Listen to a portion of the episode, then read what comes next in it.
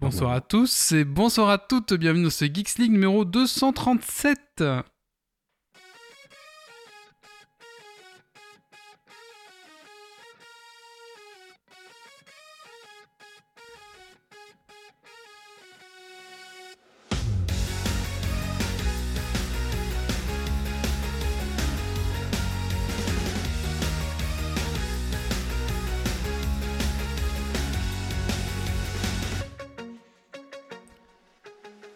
Bonsoir à tous et bien à toutes, bienvenue ce Geeks League numéro 237 enregistré ce 1er avril 2022. Bienvenue à toi dans ton podcast tech qui sent la frite et la bière. Ce soir dans Geeks nous allons parler des news tech de la semaine. Nous recevons euh, Jonathan euh, qui a créé notamment ce tome, donc c'est notre invité euh, de la soirée. Ensuite, on va parler des VPN. Qu'est-ce qu'un VPN avec Grumpy? On va parler des bières au sperme. Non, c'est pas ça. Des bières avec, avec quoi Comment c'est, Zito? Ouais, j'ai d'une manière générale des ingrédients un peu supplémentaires. Voilà, avec des, des, des- des bières avec des, des ingrédients un peu, un peu, un peu Hors- hors du étranges, on va dire hors du commun. Voilà. On va parler On des jeux à, vidéo. on commence à redouter ce qu'on a déjà bu avec lui finalement. Ah oui, les jeux Je vidéo. On va parler des jeux vidéo avec Cubifactorium. Euh, bien sûr, les coups de cœur, coups de gueule. Et on va faire un super Dragon Quiz Point sur le thème des jeux télé des années 90. Ou 90 pour les Français. Allez, c'est parti. Installez-vous confortablement dans votre fauteuil de train, de voiture, de bureau. Et montez le son.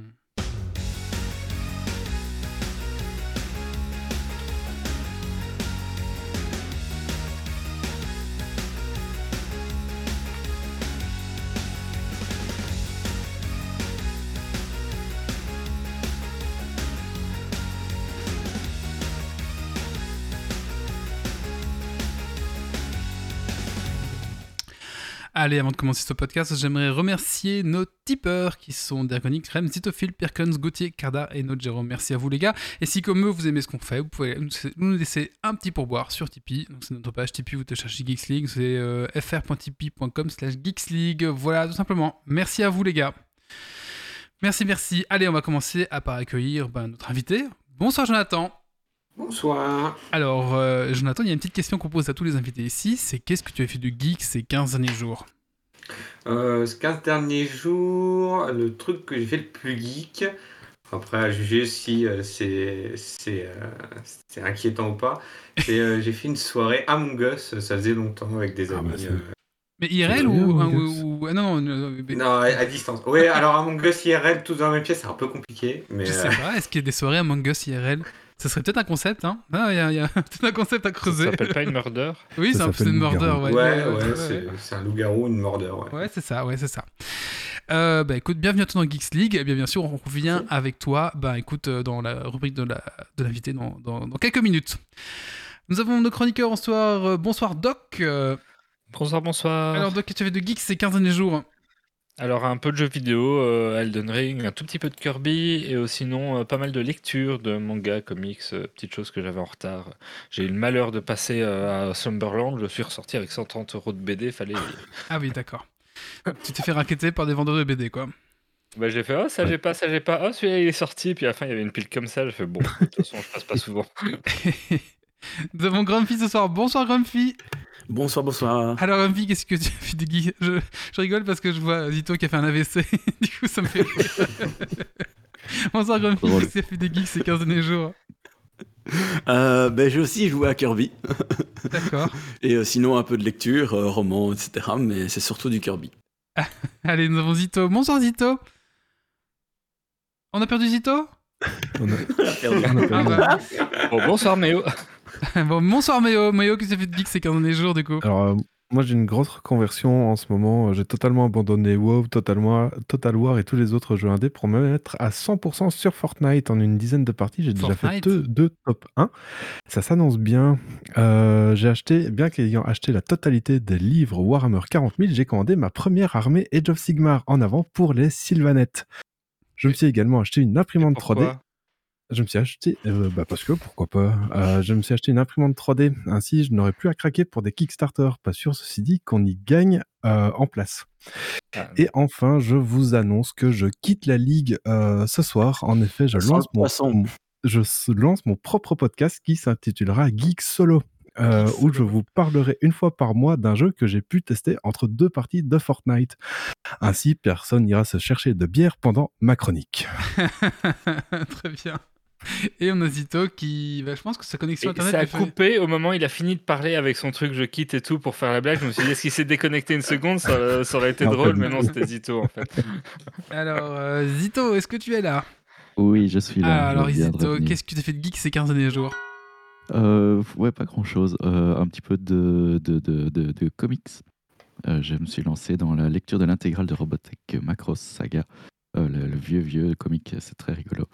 Euh, et en série, euh, pas mal de, séries quand même. Euh, Vox Machina, All, of Us Are euh, Super Crooks. Et puis un peu de PHP pour le site de Zitophile. Donc rien, rien de bien fou. D'accord. Ah, merci pour les abonnements. Merci à tous. Bon. Et ben voilà. Et ben écoutez, c'est le moment de lancer les news de la semaine. Allez, c'est parti.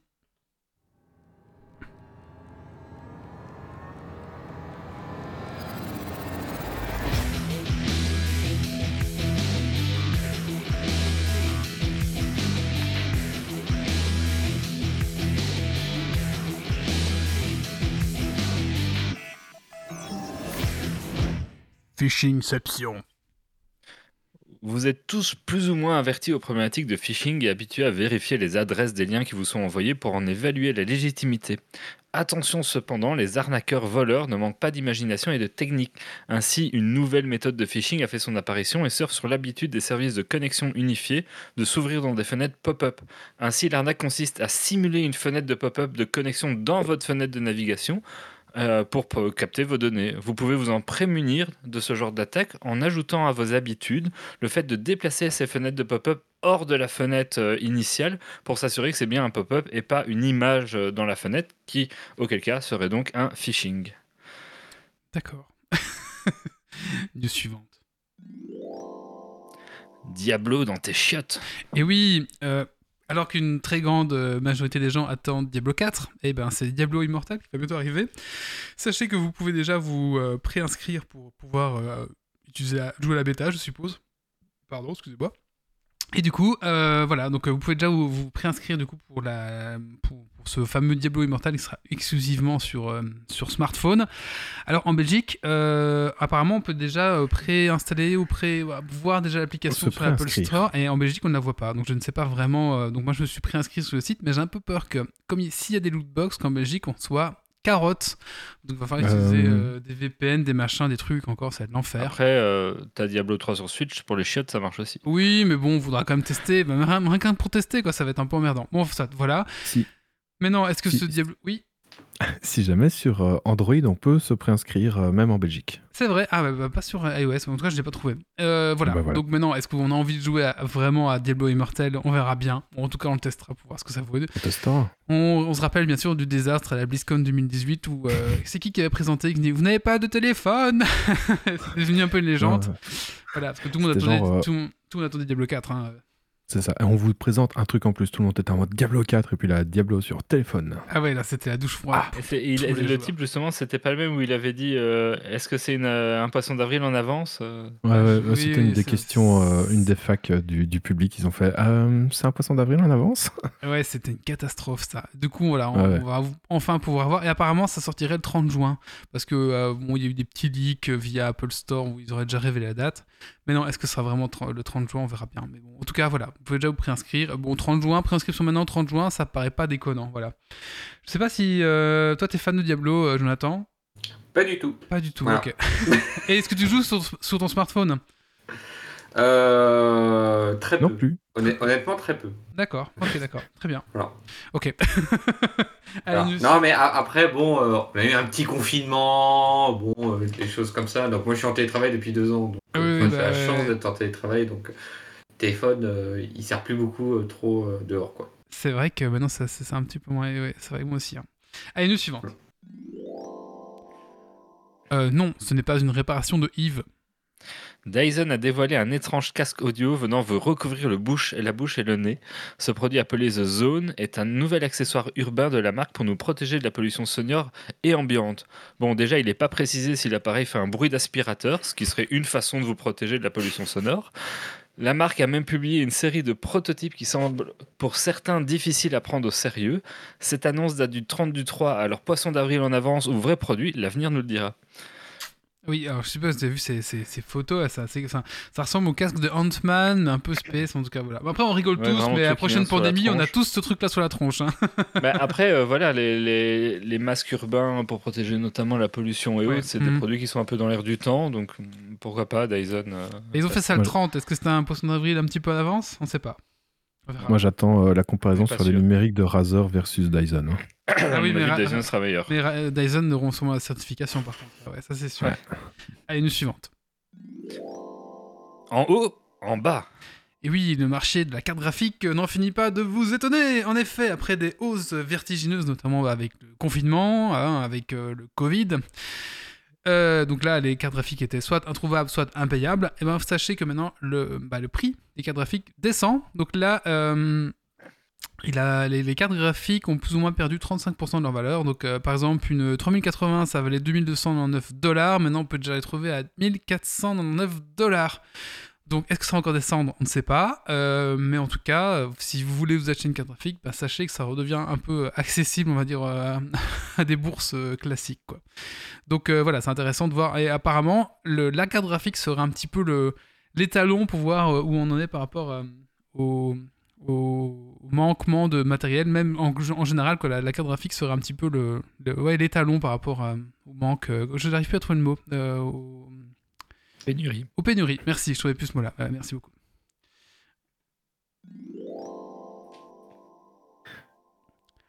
Ocean Axis. Axis. Parlons. Euh, je sais pas exactement comment ça se dit en fait. Parlons jeu, parlons crypto-monnaie et NFT. Axie Infinity est un jeu dont vous n'avez sans doute jamais entendu parler, mais qui combine un jeu de combat avec des, NFT. C'est un pay to earn, payé pour gagner, où une fois avoir payé votre entrée, vous pouvez faire combattre vos créatures pour gagner de la crypto-monnaie. Le jeu était déjà fortement décrié pour son côté un peu système pyramidal et le coût de départ qui montait en flèche. À peu près 1000 dollars pour rentrer dans le jeu euh, pour acheter vos trois premiers Axie fin décembre 2021 eh bien, ils viennent de subir le plus gros casse de l'univers des crypto-monnaies puisque le réseau Ronin euh, sur lequel ils étaient aurait été piraté pour un butin de 615 millions de dollars.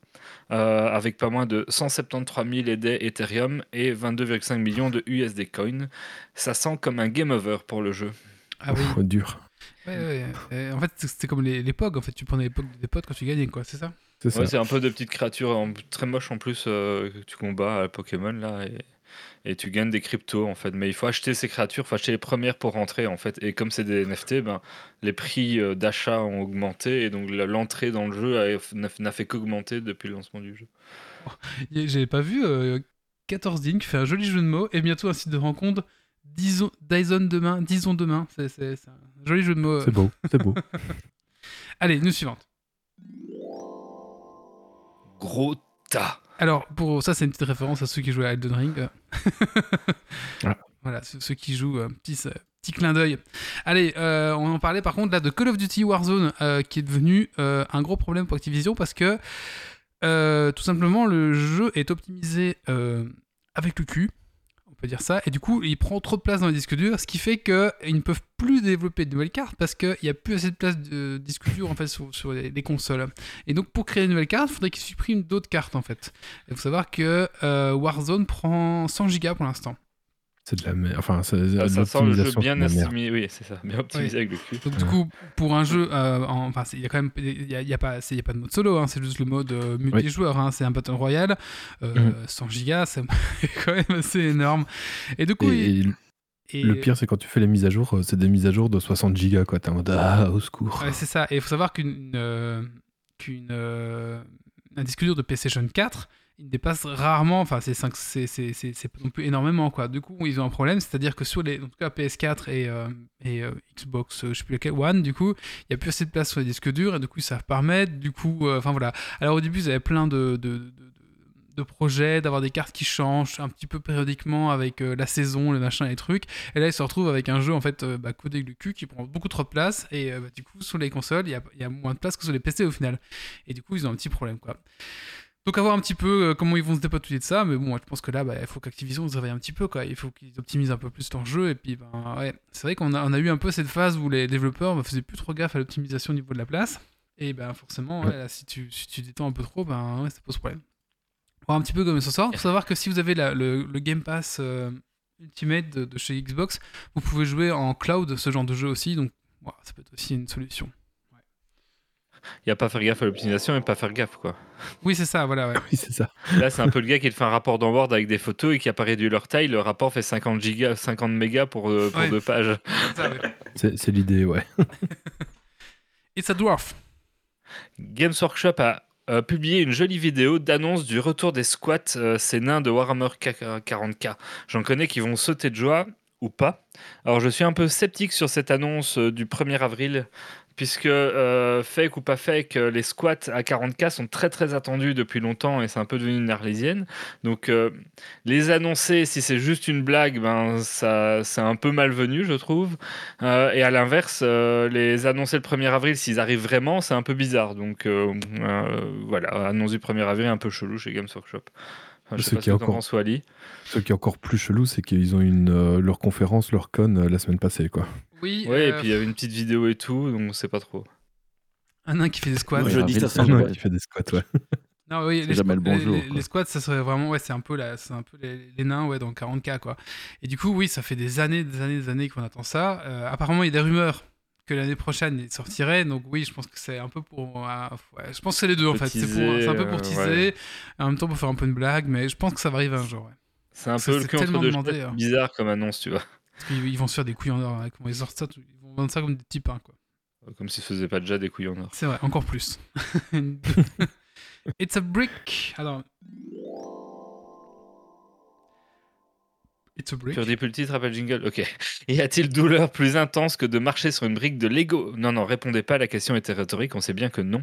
Euh, et allez pas la ramener avec des accouchements ou autre, hein, euh, n'exagérons rien.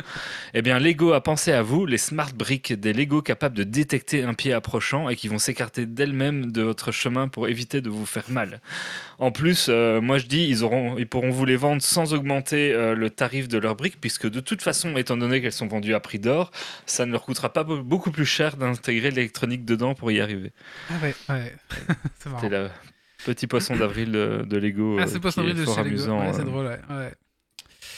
Et ben voilà, c'est tout pour les news tech. Euh, ouais, bien sûr, on en a raté probablement, mais bon, c'est ceux qui sont semblés les plus importants. bah écoutez, avant de passer à la rubrique de l'invité, est-ce que euh, on n'aurait pas un petit coup de cœur, coup de gueule? Euh, Ben du coup, on va en prof. Ben, bah, Zito, tiens, est-ce que c'est un petit coup de cœur, un petit coup de gueule, Zito? J'ai un coup de cœur. Allez, c'est parti. La webcam. Pas fait gueule.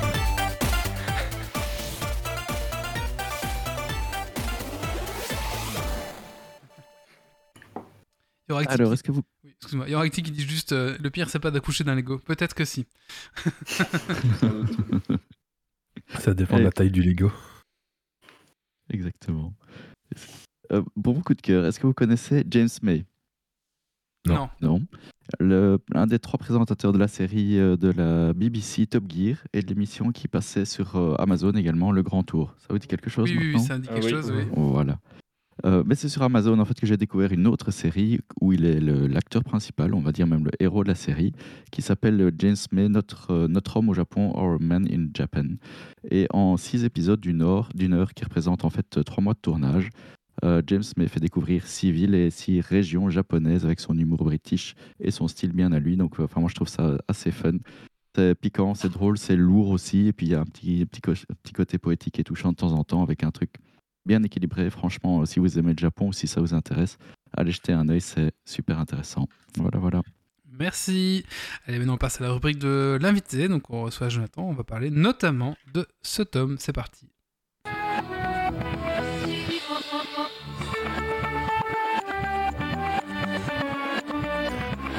Mis tous à l'envers.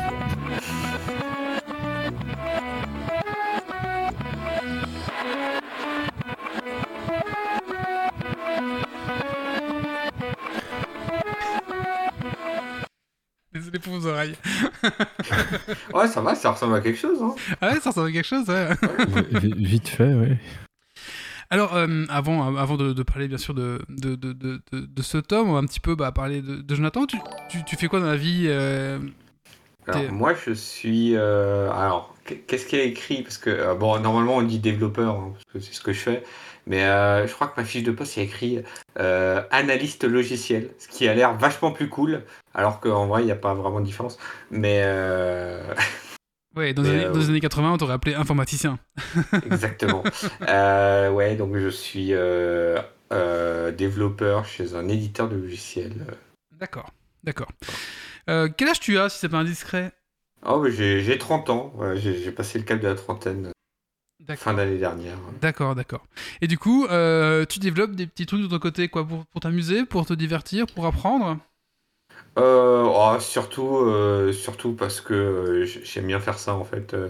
J'ai- plein de. Enfin, c'est ce que Sutom, c'est un, un peu un petit projet comme, comme les autres. hein. Par exemple, il y a quelques années, j'avais fait un site sur les Vélib. Ouais. Hein, Alors, je suis, par exemple, tu vois, je suis pas du tout utilisateur de Vélib. Mhm. Mais, mais je me suis dit, tiens, combien.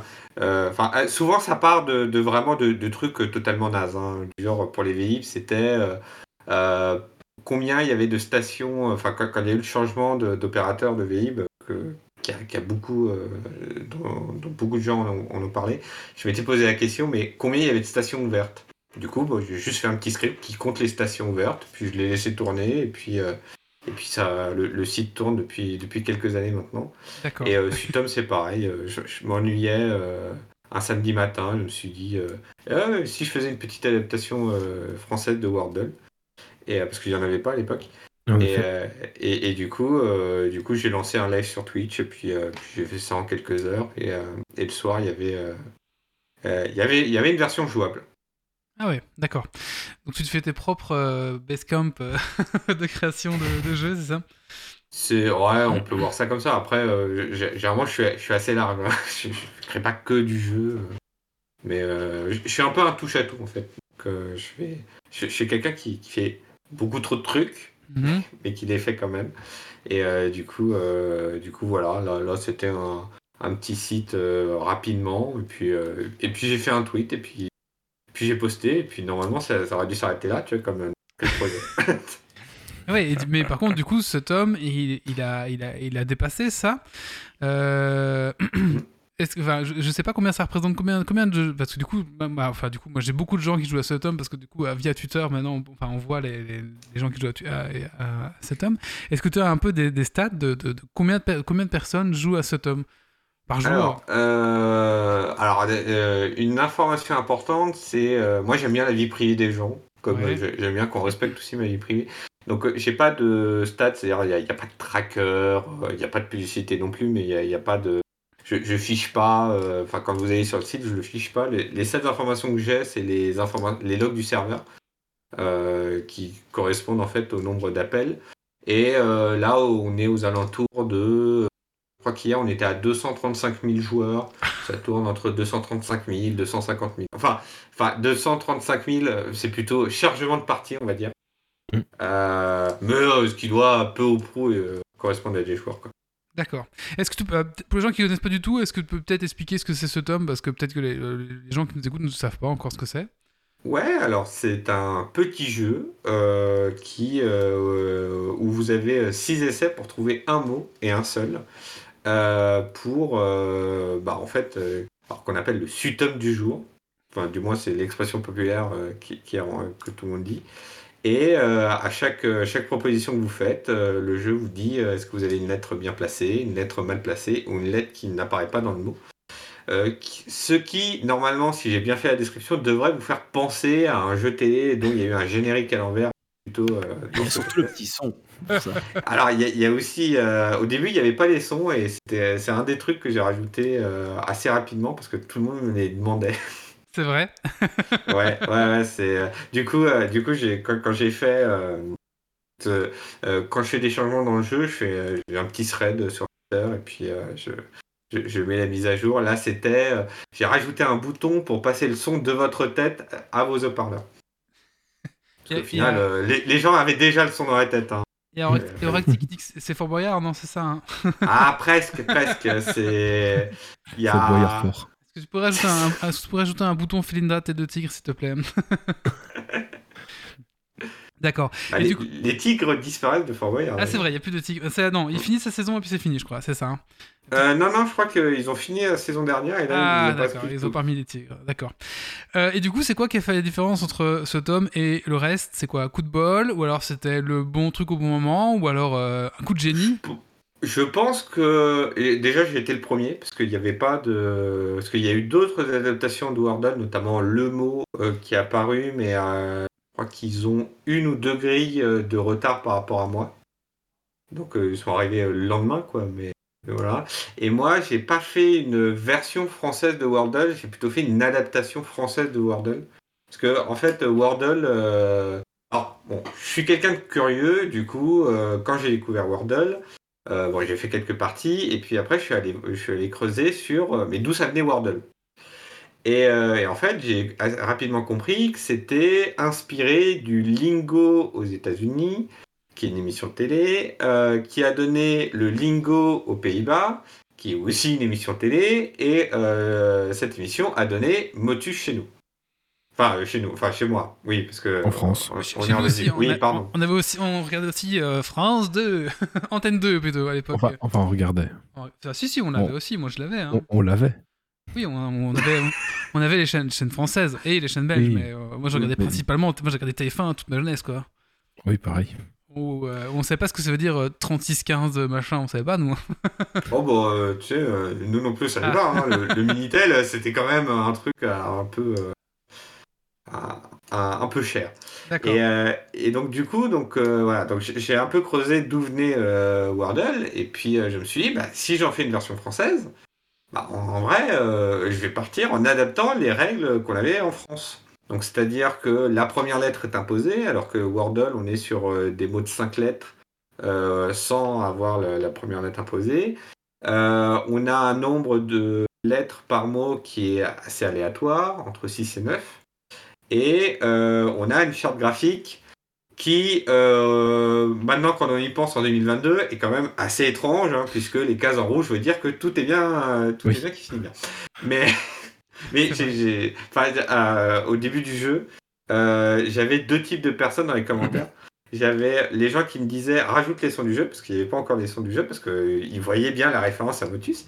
Et puis j'avais les gens qui me disaient mais pourquoi tu as choisi du rouge pour dire qu'une lettre est bien placée Et alors là, Ah. bon. Et là, là c'est là où est-ce qu'on se rend compte que 30 ans, quand même, c'est déjà, c'est déjà un peu vieux.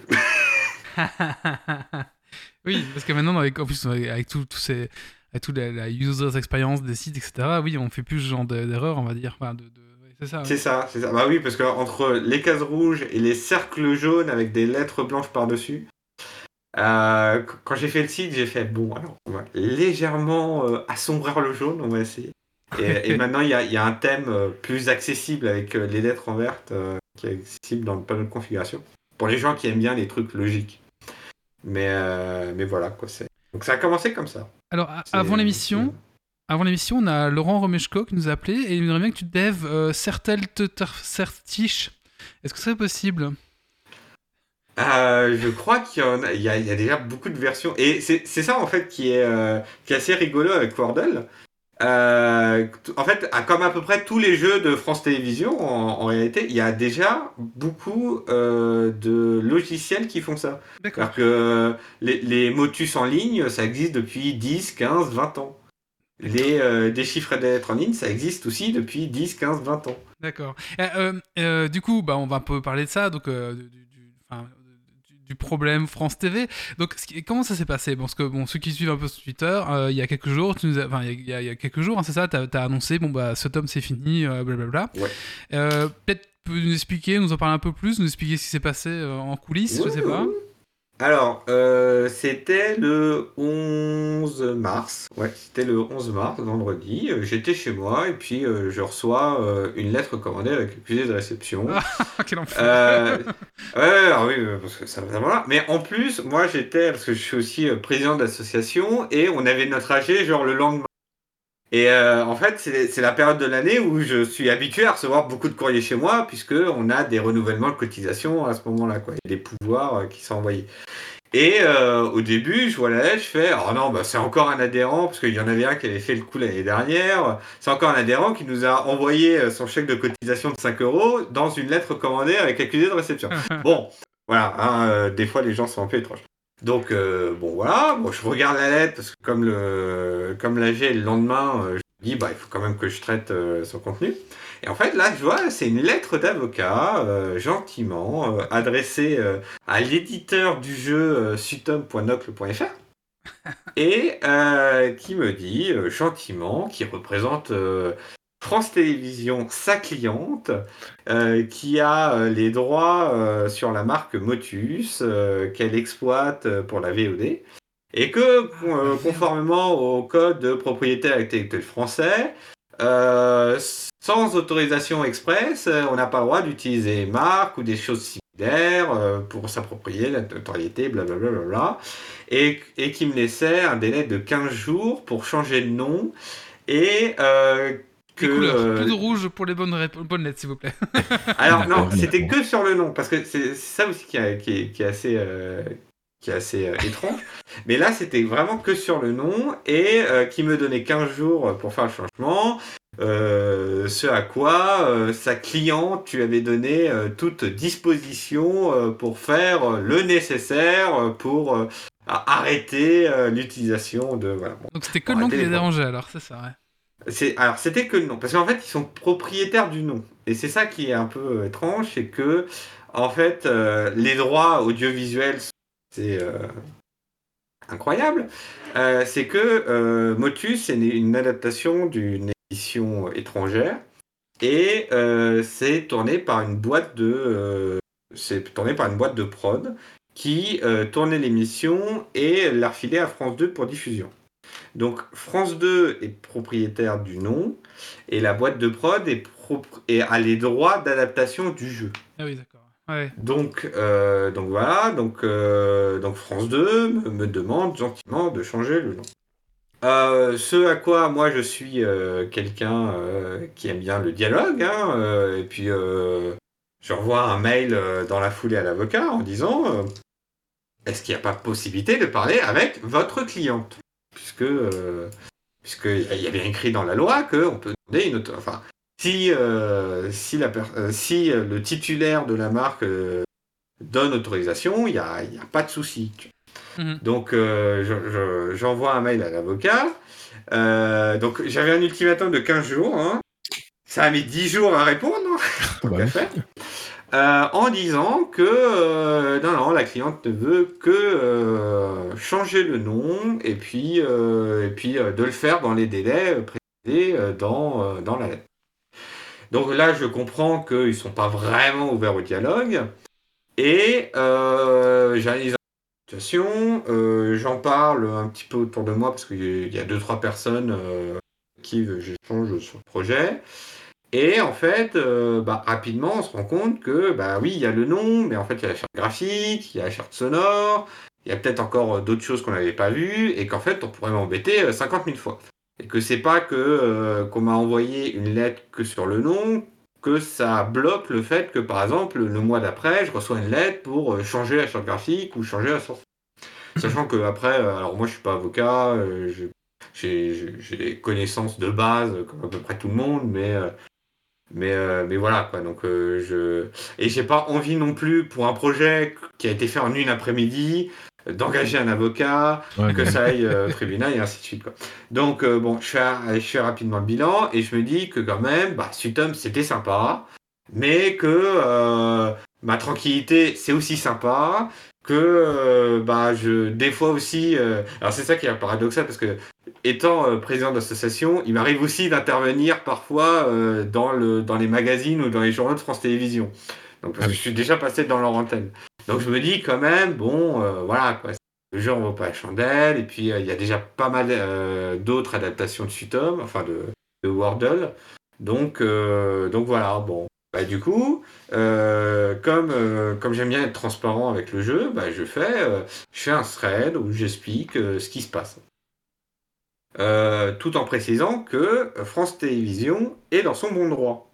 Puisque, euh, oui, France Télévisions a bien le droit de Mhm. m'envoyer une lettre d'avocat euh, pour me dire de changer de nom. C'est totalement leur droit. Moi, j'aurais bien aimé qu'on discute avant et qu'on ne parte pas par avocat interposé dès le début. Mais, mais voilà, c'est dans leur bon droit et que c'est moi et moi seul qui prend la décision de d'arrêter le jeu. Et ce à quoi euh, enfin, j'ai essayé, bon voilà, dans le thread, j'essaie de désamorcer pour éviter, parce que je sais en fait que derrière France Télévisions, enfin le compte France Télé, ça a beau être le compte d'une institution, c'est des êtres humains derrière, c'est des, euh, des community managers, euh, voilà, euh, ouais, j'essaie de désamorcer pour éviter que, que leur journée soit pas, soit pas horrible. Bon, visiblement, je suis pas assez désamorcé, parce que il y a eu, alors il y a eu d'un côté beaucoup de gens qui, qui m'ont envoyé des messages. Je crois que c'est même, c'est- enfin c'est, c'est même à, euh, il y avait Sutom dans les, euh, t- dans les, euh, Dans les top TT tendances. France. Euh, Il y Ouais. avait, euh, enfin j'ai, j'ai vu passer des hashtags genre euh, euh, Delphine note d'émission, donc la présidente de télé. Euh, Il y a des gens qui ont mentionné Samuel Etienne. J'ai revu après coup parce que Samuel Etienne a fait une revue de presse ce matin-là. Et genre, apparemment, les gens dans le chat étaient insupportables puisqu'ils parlaient tous que du sutom durant toute la revue de presse jusqu'à ce que euh, Samuel Etienne euh, adresse le sujet. Et en parallèle, j'ai euh, des journalistes qui m'ont contacté euh, parce que euh, parce qu'en fait, en fait, j'avais déjà eu des journalistes qui m'ont contacté au début du jeu, ce qui, ce qui a aussi permis à, à faire que le jeu soit connu auprès du grand public au-delà de, au-delà de Twitter. Et euh, du coup, bah, j'ai des journalistes euh, qui m'appellent, euh, parce, que, parce que de toute façon, mon numéro de téléphone circule pas trop, et qui me demandent, voilà, d'expliquer un petit peu, et ainsi de suite. Et le truc, c'est qu'un journaliste, bah, quand c'est sérieux, ça, ça appelle aussi France Télévisions pour avoir un droit de réponse. Tout à fait. Bah oui, normal. Du coup, alors les, les services communication de France Télévisions ont eu beaucoup d'appels, ont eu quelques appels de journalistes, puisque ça fait beaucoup beaucoup de bruit. Et, euh, et en fait, ça fait tellement de bruit qu'au final, il y a eu un journaliste qui a réussi à avoir, euh, qui, a- qui a- qui a eu la direction, et euh, la direction a fait, mais non, mais c'est un malentendu, vous inquiétez pas, machin truc. Le commandé est parti tout seul. Oui, voilà, oh, vous savez, c'est- Jean-Paul le stagiaire, bon, voilà, il n'a pas fait gaffe. enfin, bon. Et, euh, et du coup, j'ai reçu un appel en début d'après-midi euh, de la direction de France Télévisions, donc c'est c'est quand même remonté assez haut. Ouais, c'est- pas n'importe qui, quoi. Ouais, ouais, non, c'était assez haut bien placé, quoi. Qui fait, non, mais vous inquiétez pas, voilà, euh, euh, vous pouvez continuer, il n'y aura pas de problème, vous n'aurez pas de problème, il n'y aura absolument aucune fuite, machin truc. Donc, c'est pour ça que derrière, après, je fais, un- je fais un petit tweet en disant, vous inquiétez pas, enfin, tout va bien. En plus, c'était Ah, dans non. la foulée, quoi. Tu fais limite ton trade que Oui. ça va s'arrêter et deux, trois heures plus tard, non, en fait, tout va bien. Ben oui, non mais c'est ça en fait. c'est- en, en gros toute la matinée. bah Alors euh, ce jour-là, euh, euh, oh, j'ai, un employeur assez gentil hein, parce que pas beaucoup travaillé au final hein, ce jour-là parce que j'ai, passé beaucoup de temps au téléphone du coup. Mais euh, mais oui en fait, en fait ça fait tellement de bruit que ça que ça remontait à la direction euh, qui a vu ça et qui m'a appelé en me disant non non vous inquiétez pas voilà. Euh, ah, pour, pour vous garantir, voilà. Euh, vous, vous pouvez continuer, il n'y a pas de problème. Donc, fait le tweet euh, pour désamorcer ça, voilà. Toujours un petit peu de, de façon humoristique. Euh, Je suis désolé, il va encore avoir des emojis carrés rouges, carrés bleus et des cercles jaunes euh, dans, dans votre timeline. hein. Ça, ça, ça, va continuer, mais voilà. Les os, pas des os. Voilà. Et puis, euh, du coup, là, après, c'est euh, dans un temps plus calme, des discussions avec France Télévisions qui commencent. Ils ont, euh, ils ont repris des discussions avec toi après au calme? Oui, oui, oui, c'est. Voilà. Après, c'est. C'est un peu sur le temps long, hein, parce que là, on- une fois que l'incendie est terminé, on peut, Oui, on peut parler gentiment entre grandes personnes. Donc t'es encore en Sans- contact avec France TV, quoi. c'est ça Oui, c'est ça. Ok, d'accord. C'est vraiment les gars qui se sont dit euh, par réflexe, quelqu'un utilise un truc où on a les droits, on va lui, on, on le fait fermer tout de suite par l'avocat, euh, la procédure habituelle, puis ils se sont dit ah merde ça prend feu, on n'aurait Bah, pas dû faire en- ça. en, en fait, alors, j'ai découvert après, parce qu'il y a des gens qui, qui, qui m'ont fait découvrir ça. En fait, alors, euh, Sutom, c'est une application web. Mais si on recherche sur les stores, il y a un petit malin qui s'est dit, tiens, euh, pourquoi pas euh, faire une application Android et iOS Histoire de surfer et puis euh, de mettre des cochonneries dans l'app, j'en sais rien. Bon, ça n'a rien à voir avec moi. Et puis, moi, je, personnellement, je ne l'ai pas installé. Je conseille exactement de faire comme moi. Mais vous faites ce que vous voulez, vous êtes grand et euh, j'ai pas la haine. quoi. Et euh, j'ai découvert que, est-ce que c'est lié ou pas, on ne sait pas, quelqu'un a fait une- un dépôt de marque Sutom à l'INPI. Euh, qui a Ah oui. peut-être, je sais pas, titillé euh, des avocats qui sont en veille chez France Télévisions pour surveiller les marques. On Ouais. sait pas, tu vois. Ouais. Mais bon, euh, disons que c'est un peu euh, étrange que le courrier d'avocat soit daté de exactement la date où euh, il y a de eu, euh, dépôt. Oui, parce que alors, oui. euh, les dépôts des marques en France, c'est euh, vous faites une demande de dépôt, euh, euh, l'INPI doit faire des recherches pour, euh, pour savoir si la marque, euh, enfin si- s'il n'y a pas déjà une marque qui existe déjà, ouais. exactement pareil. Et après, euh, la marque est annoncée publiquement comme quoi elle va être déposée, qui, euh, sachant qu'il y a un petit délai pour que les gens qui euh, qui seraient euh, qui seraient impliqués ou auraient un rapport avec la marque puissent euh, se déclarer. Et puis après, la marque est vraiment déposée. Donc, euh, donc ça marche à peu près comme ça. Quoi. Donc, euh, et, et bizarrement, bah, ça- disons que les, corres- les, les périodes correspondent. Alors après, est-ce que Mhm. c'est lié ou pas? On sait pas. on Voilà. va dire que peut-être, mais on sait pas. Mais bon, voilà. Ah, on sait bien, on sait pas. Alors après, les coïncidences, des fois. Ah, c'est marrant, ouais. C'est une Mm. chouette anecdote. Et, euh, et la suite pour euh, ce tome ou pour Jonathan, ça va être quoi?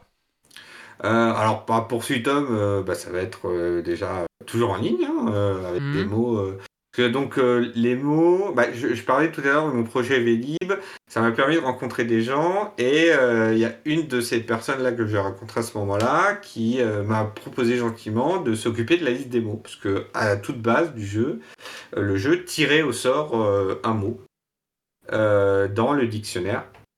Euh, bon, ce qui posait euh, rapidement des problèmes, puisque euh, bah, quand on tire un mot au hasard, on peut avoir des mots polémiques ou des verbes conjugués ou Mm. des, des mots par exemple au pluriel. Alors bon, c'est- gentil les mots au pluriel, mais souvent ça finit par la même lettre. Donc bon, voilà, c'est un peu moins fun. Et du coup, là, j'ai quelqu'un qui, qui s'appelle Emmanuel, qui, qui nous écoute peut-être, euh, qui euh, fait la liste des mots, euh, qui, qui, est, qui a d'ailleurs, euh, si vous voulez, on pourra en parler sur comment sont choisis les mots de Sutom, c'est assez Ah oui, intéressant. oui. Et, et en gros, qui a, je crois qu'on a, on a une liste de 500 mots préparés à l'avance.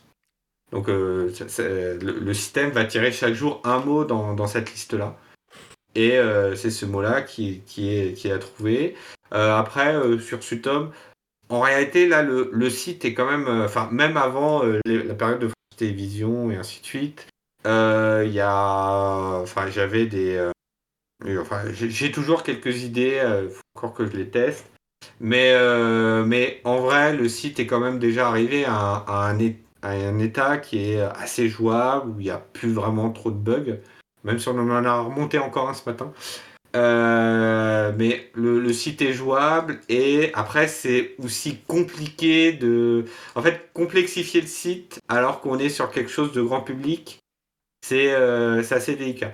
Comme euh, bah, moi euh, j'ai eu aussi beaucoup de retours sur comment les gens utilisaient Sutom et un des retours que j'ai eu c'est quelqu'un qui me disait qu'il jouait à ça dans, avec ses collègues d'entreprise et que euh, ce qu'il faisait c'était des petites compétitions chaque matin à euh, celui qui trouvait le mot euh, plus rapidement Ouais. et en moins de coups et, euh, et qui me disait que euh, bah oui mais alors souvent on a des ex aequo. Est-ce qu'il n'y a pas possibilité de rajouter un chrono? Oui, Alors vrai. après, bah, rajouter un chrono, bah, c'est compliqué parce que si, si je le rajoute tel quel, c'est-à-dire qu'il y a un chrono, donc les gens ils peuvent commencer à stresser, et, ils, ils peuvent en fait perdre le plaisir de jouer.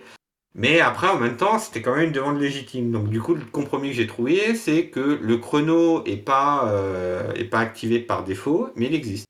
Hmm. Si on va dans, dans, la- dans le panneau de configuration, on peut activer un chrono. D'accord. Et voilà. Mais après, en fait, ça devient un peu de plus en plus dur à trouver des choses qui font que euh, le jeu reste assez simple.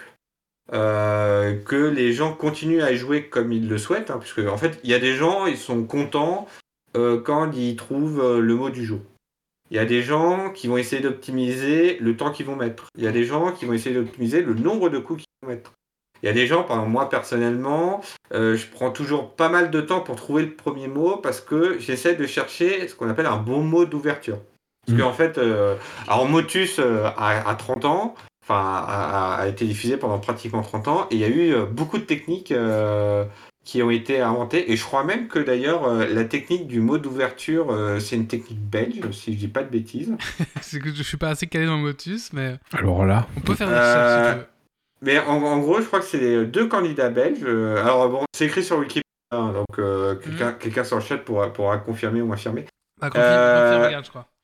Et euh, en, en fait, il y, a, il y a eu, euh, il y a eu un duo de candidats, en gros, qui a découvert que euh, commencer euh, les grilles euh, du mot à trouver avec euh, des, des mots qui ont beaucoup de voyelles ou des mots qui ont beaucoup de lettres différentes, bah en fait, c'était une stratégie plutôt optimisée. Ah oui. Et euh, ça permettait à, euh, durant les quatre premières lignes, à euh, essayer d'explorer au maximum euh, toutes les lettres Ah oui. pour se concentrer sur le mot à trouver sur les deux dernières lignes. Et que c'était une stratégie plutôt efficace. Voilà, donc euh, chacun en fait peut jouer à Sutom comme il l'entend. Et c'est ça aussi qui fait un peu la force du jeu. C'est euh, c'est que en gros, euh, on en fait un peu ce qu'on veut. Et, c'est coup, ça qui est bien. et du coup, comment est-ce que vous choisissez les mots? Alors, les mots sont choisis. excellente question. excellente. Les, les- les- les mots sont choisis, sont choisis avec amour. Euh, donc déjà, en fait, il y a euh, toute une liste de mots qu'on évite. Euh, C'est-à-dire que, alors déjà, il y a des mots, euh, je ne jamais, c'est euh, les six lettres euh, les moins fréquentes.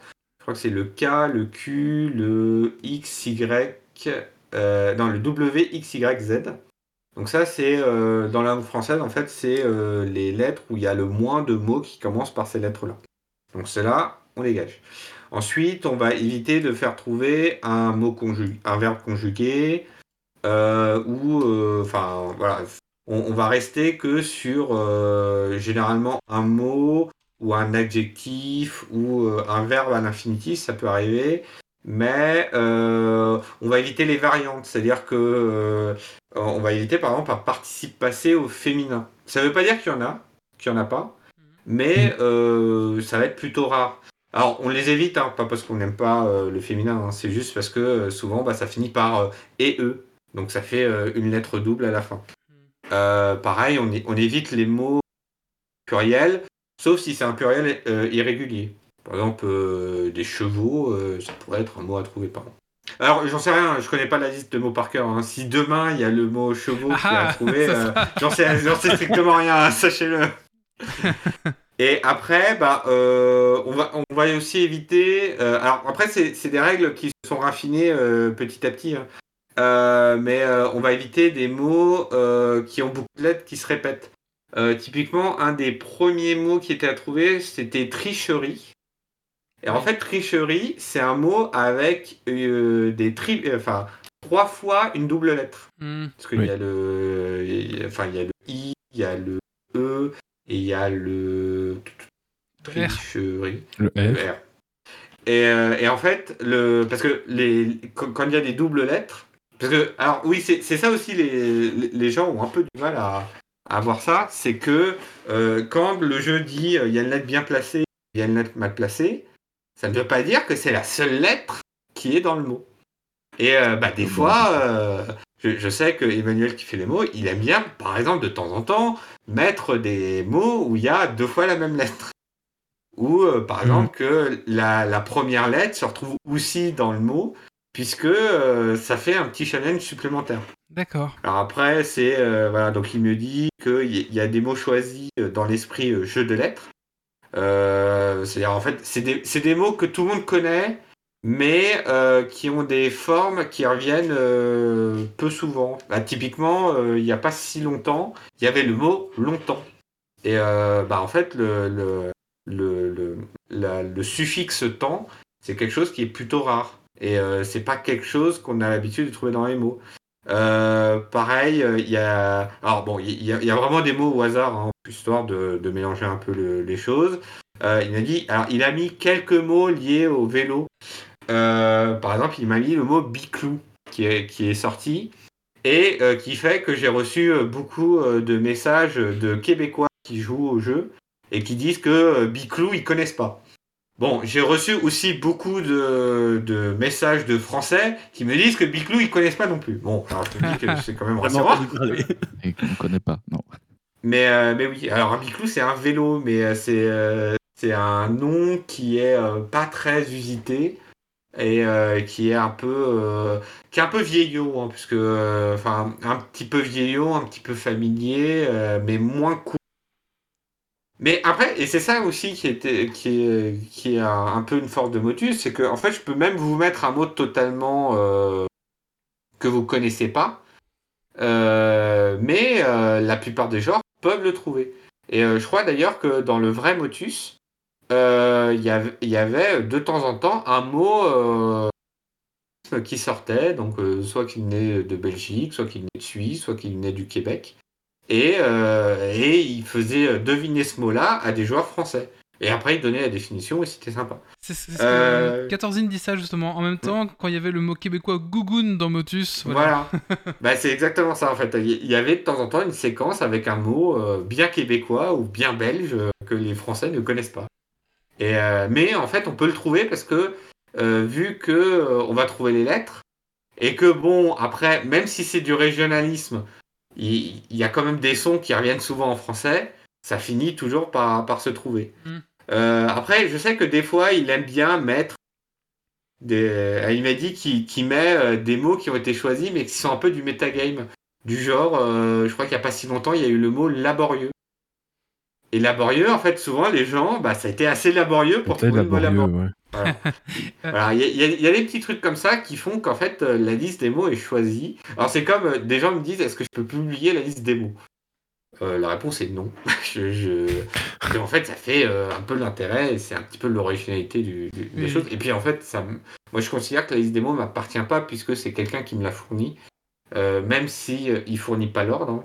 c'est vraiment aléatoire. C'est-à-dire que et, ça, euh, ça c'est des règles entre nous, comme ça on, on évite qu'il y a des mots euh, un peu d'actualité qui sortent ou qu'on programme des choses comme ça. Mais mais après voilà, après dans, dans la liste des mots qu'on évite, c'est on va éviter les mots polémiques. que des fois, en fait, le, ce qui serait le, le- le pire, c'est par exemple, c'est pas par exemple totalement au hasard, imaginons qu'on aurait choisi le mot guerre et qu'il y a une guerre qui éclate euh, pas loin. Voilà, et qui fait toute l'actualité. Voilà, donc c'est un peu compliqué. Voilà. Donc, euh, c'est vraiment c'est euh, comment on fait pour, euh, euh, pour trouver des bons mots. Il y a Dougnuts ouais. et- ah, excuse-moi, il y a Dougnuts It's Me qui demande est-ce qu'il y a une baisse de rétention quand les mots sont compliqués?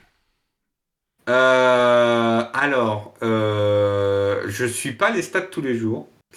Euh, par contre, on a, il y a, y a un excellent euh, compte Twitter euh, qui est fait par quelqu'un que je connais qui s'appelle Sutomstat, qui référence en fait tous les tweets parce que les, les gens continuent à publier leur, leur partie publique. Parce que voilà, donc je disais, il y a environ euh, 5000 et 250 000 parties qui sont jouées par jour.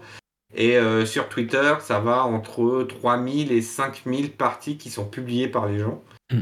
Et euh, il en fait des, il fait des stats avec ça. Euh, et des fois, on regarde. euh, et, euh, bah, des fois, par exemple, quand il y a un mot un peu compliqué, bah, le, la moyenne du nombre de coups pour trouver, bah, généralement, ça va, elle augmente un peu. Alors que inversement, s'il y a un mot un peu plus facile, bah, ça diminue un peu. Même Mm. si la difficulté des mots, c'est quand même quelque chose qui est un peu difficile à, à jauger. Ouais. Parce que, en fait, si par exemple on prend un mot court de 6 lettres, la difficulté vient du fait qu'on ne peut pas proposer beaucoup de lettres en même temps. Euh, du coup, bah, c'est un peu plus difficile de tomber sur les lettres. Si on propose un mot long, euh, c'est euh, la difficulté va être un peu plus sur trouver des mots qui rentrent. Parce que généralement, quand on vous demande un mot de 9 lettres et que vous en donnez un au hasard, bah parfois, en fait, sans le faire exprès, vous donnez un mot de 8 lettres ou un mot de 10 lettres. Mais pas un mot d'exactement 9 lettres. Mhm. Et en fait, ça va être fois, un peu plus sur, sur, sur la réflexion. Mais, euh, mais ouais, ouais. Mais euh, ça m'arrive hein, aussi. hein. Moi, moi, les mots longs, euh, personnellement, c'est. là. Alors, est-ce que j'essaierai ça? Non, 10 lettres. Est-ce que celui-là, 10 lettres, 3 minutes plus tard? Ah Non, 10 lettres encore. Zut. mais, mais voilà, en fait, après, c'est pas, la- c'est, c'est pas la même.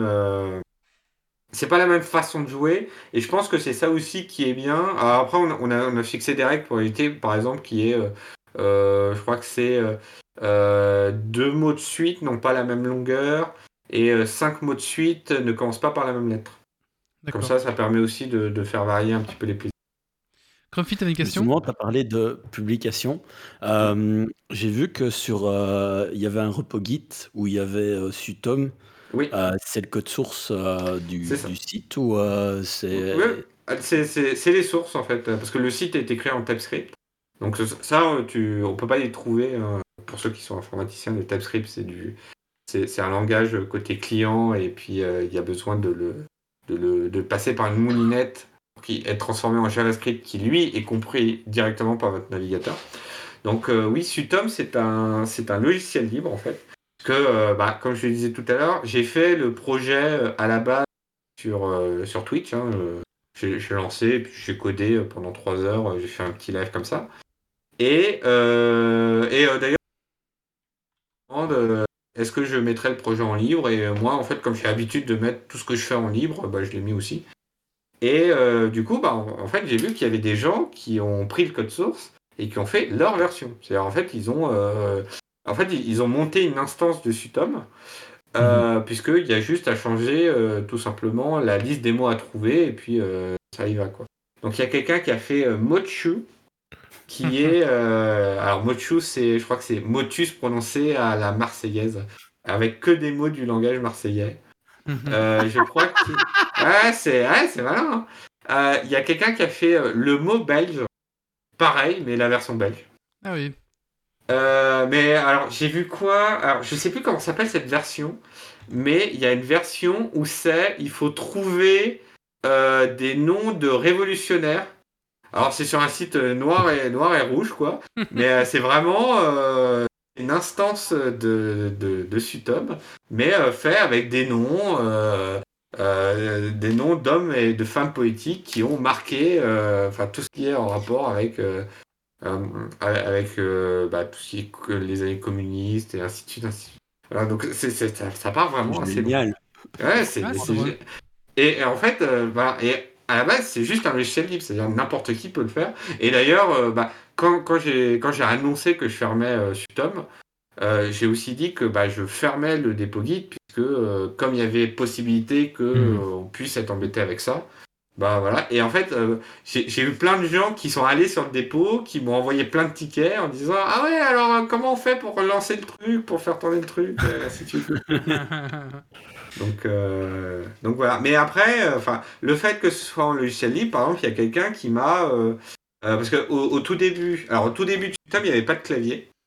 Euh, c'est le premier truc que j'avais rajouté, le, le clavier visuel, euh, parce qu'il y a des gens, ils l'utilisent comme aide. Et euh, il y a quelqu'un qui m'a assez- rapidement euh, proposé euh, une refonte un petit peu du clavier. Et, parce qu'en en fait, il a fait des suggestions de modification de code que j'ai acceptées et qui ont été à- à mis dans le dépôt.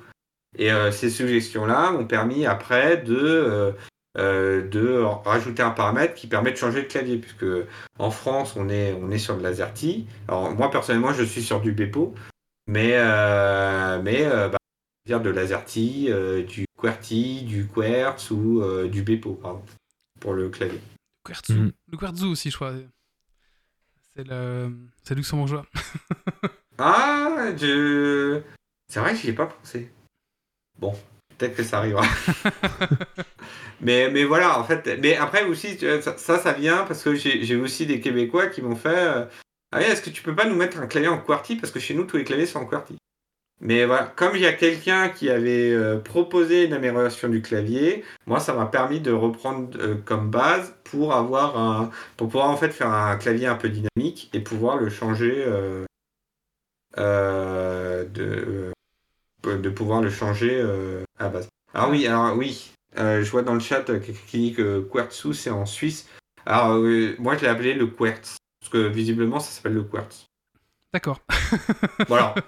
Ok, bah, donc c'est bon, on est bon, on est ok. Oui, bah, parce que ça, ça vient en fait de, je crois que c'est une disposition allemande euh, à la base. Ouais. Parce que oui, voilà, même, sur ça, par exemple sur Sutom, à aucun moment je me dis, je, je me, je me serais dit un jour, est-ce que, et si j'allais regarder quand, à quoi ressemble dans les autres pays, tu vois? C'est intéressant. hein. bah écoute, merci en tout cas, c'est vraiment, c'était, euh, bah, c'est vraiment chouette. Et euh, t'as des projets pour la suite du coup, à part euh, ce tome qui, qui vont Euh, bah, des projets, en fait, j'en ai déjà beaucoup trop à faire, euh, qui sont déjà en retard, puisque parce que, bah, euh, bah en, en fait, moi, je suis quelqu'un qui, euh, entre guillemets, euh, je, je, je fais en fonction de ce qui me plaît, et en fait, moi, c'est, ça m'est déjà arrivé sur des projets, par exemple, j'ai, j'ai un, j'ai un projet que j'ai fait il y a quelques années maintenant, que je continue toujours à maintenir, c'est une petite application Android qui permet de euh, tamponner euh, quand on est à une gare et pour dire euh, on est passé un petit peu. C'est un petit peu comme un Pokémon Go mais sur les gares. Oui, parce que je suis aussi fan de transport en commun. Histoire de, histoire, je suis aussi fan d'habillage télé et puis. Enfin voilà, bon, je, je suis un peu bizarre. euh, télé, c'est quoi habillages télé? Je veux savoir, moi c'est quoi un habillage télé? Ah, les, bah, bah, les habillages télé, c'est euh, tout ce qui est. euh, bah, si je prends par exemple euh, sur la RTBF, euh, tu, as, tu as les programmes, mais tu as, euh, bah, euh, t'as un permanent en haut à droite. Ah oui, Mhm. d'accord, c'est c'est tout le. tu, la- as. graphique. euh, ouais, tu, bah, tu as en fait, entre les programmes, euh, tu as un, un, un ident. Donc euh, quelque chose qui va dire que tu es bien sur euh, la chaîne, sur la, la 1 ou sur la 2. Euh, ah non, euh, maintenant c'est euh, c'est typique, je crois, la 2. Euh, écoute, je, Non, c'est la je- 3 je ne regarde, Ah, c'est pas- la- Non, non, je non. ne regarde pas la télé donc. Non, typique, c'est la 2. La 3, c'est la 3. Voilà. Euh, C'est la preuve qu'on regarde tous bien la télé. Ah ouais, je vois ça, je vois ça. voilà. Et donc voilà, en fait c'est tout ce qui est, euh, c'est en fait c'est tout ce qui donne l'identité à la chaîne. C'est le layout de la chaîne quoi. Ouais, c'est ce qu'on appelle sur Twitch l'overlay. L'overlay, ouais, c'est ça, ouais. Mais voilà, c'est tout ce qui est bande, euh, ba- bande annonce, et ainsi de suite. C'est- Ça, c'est quelque chose aussi qui, étrangement, me passionne. Bon, euh, voilà. Et- mais j'ai trouvé un site, lenodal.com, où il y a d'autres gens comme moi qui sont aussi passionnés de ça. Voilà, comme ça, au moins, on, on se regroupe euh, comme ça. Et, euh, et euh, pareil, euh, quelque chose qui m'intéresse. Et puis, euh, puis voilà, voilà. J'ai- J'ai j'ai quelques passions comme ça. Et donc, ça fait que bah, j'ai une application Android euh, euh, qui permet de lire les passes Navigo. J'ai une application Android qui permet de, de, donc de tamponner quand on est à une gare. J'ai euh, bah, un site sur les livres, j'en parlais tout à l'heure. Euh, je suis euh, bah, président d'association où, pareil, je fais plein de choses sur mon temps libre pour aider l'association. Voilà, je fais un peu de tout. Et, et du coup, voilà, je ne saurais pas dire quel sera mon pro- projet parce que, parce que des, des fois, c'est vraiment n'importe. Euh, C'était quoi mon projet l'année dernière? Début de l'année dernière, j'avais fait des cartes à collectionner sur les stations du métro parisien. Voilà, Pourquoi pas? c'est Pourquoi- pas, mais Ah, euh, ma carte euh, Père Lachaise est plus forte que ta carte. Je connais pas les gares de Paris donc je suis désolé. non, mais La c'est gare vrai. Montparnasse. Voilà. La gare Montparnasse, par exemple. Ouais, Alors ouais. c'est plutôt Montparnasse bienvenue sur le métro. Mais on, on, on, on m'a dit qu'on devait rendre l'antenne avant. On va éviter de me lancer sur Ah. Bah écoute, non, on te réinvitera la prochaine fois. Bah écoute, en tout cas, on peut te retrouver sur nocle.fr. Sur Twitter, on peut te retrouver sur euh, Jonathan Matz. On peut te Alors retrouver c'est Jonamat, ouais. Comment tu dis? Jonathan Matz C'est Jonamat. Jonamat. On mettra, bien sûr, tous les liens sont dans le- la description du podcast, euh, si vous voulez voir. Et on te retrouve sur Twitch. T'es souvent sur Twitch? Euh, je suis souvent le dimanche, souvent le week-end. Et une fois de temps en temps. Et puis après, fois je passe sur d'autres chaînes Twitch, euh, Et du coup, à droite, à gauche. Jonathan, Jonathan, je vais mal le prononcer, je ne sais, Jonathan, Jonathan MM1, c'est ça? Bon, bien sûr, Jonathan. Jonathan MM1, voilà, c'est ça. Ouais. Et du coup, tous les liens seront dans la description, donc euh, vous inquiétez pas. Si vous voulez voir, retrouver Jonathan. Bah, merci à toi, Jonathan. Euh. N'hésite pas à bah, intervenir dans le reste du podcast, hein, parce qu'il y a encore quelques sujets de chroniqueurs qui vont arriver. Et puis, euh, et puis, puis, puis voilà, encore, en tout cas, merci. Et puis, bien sûr, on peut retrouver sur, euh, sur euh, le site Setom, qui est setom.nocle.fr. Je pense que j'ai tout dit. C'était vraiment très intéressant. Et maintenant, on va passer à la suite du podcast. On va faire un petit coup de cœur ou un petit coup de gueule. Mais oh, Oui, tout à fait. Un petit coup de cœur ou un petit coup de gueule? C'est un coup de cœur.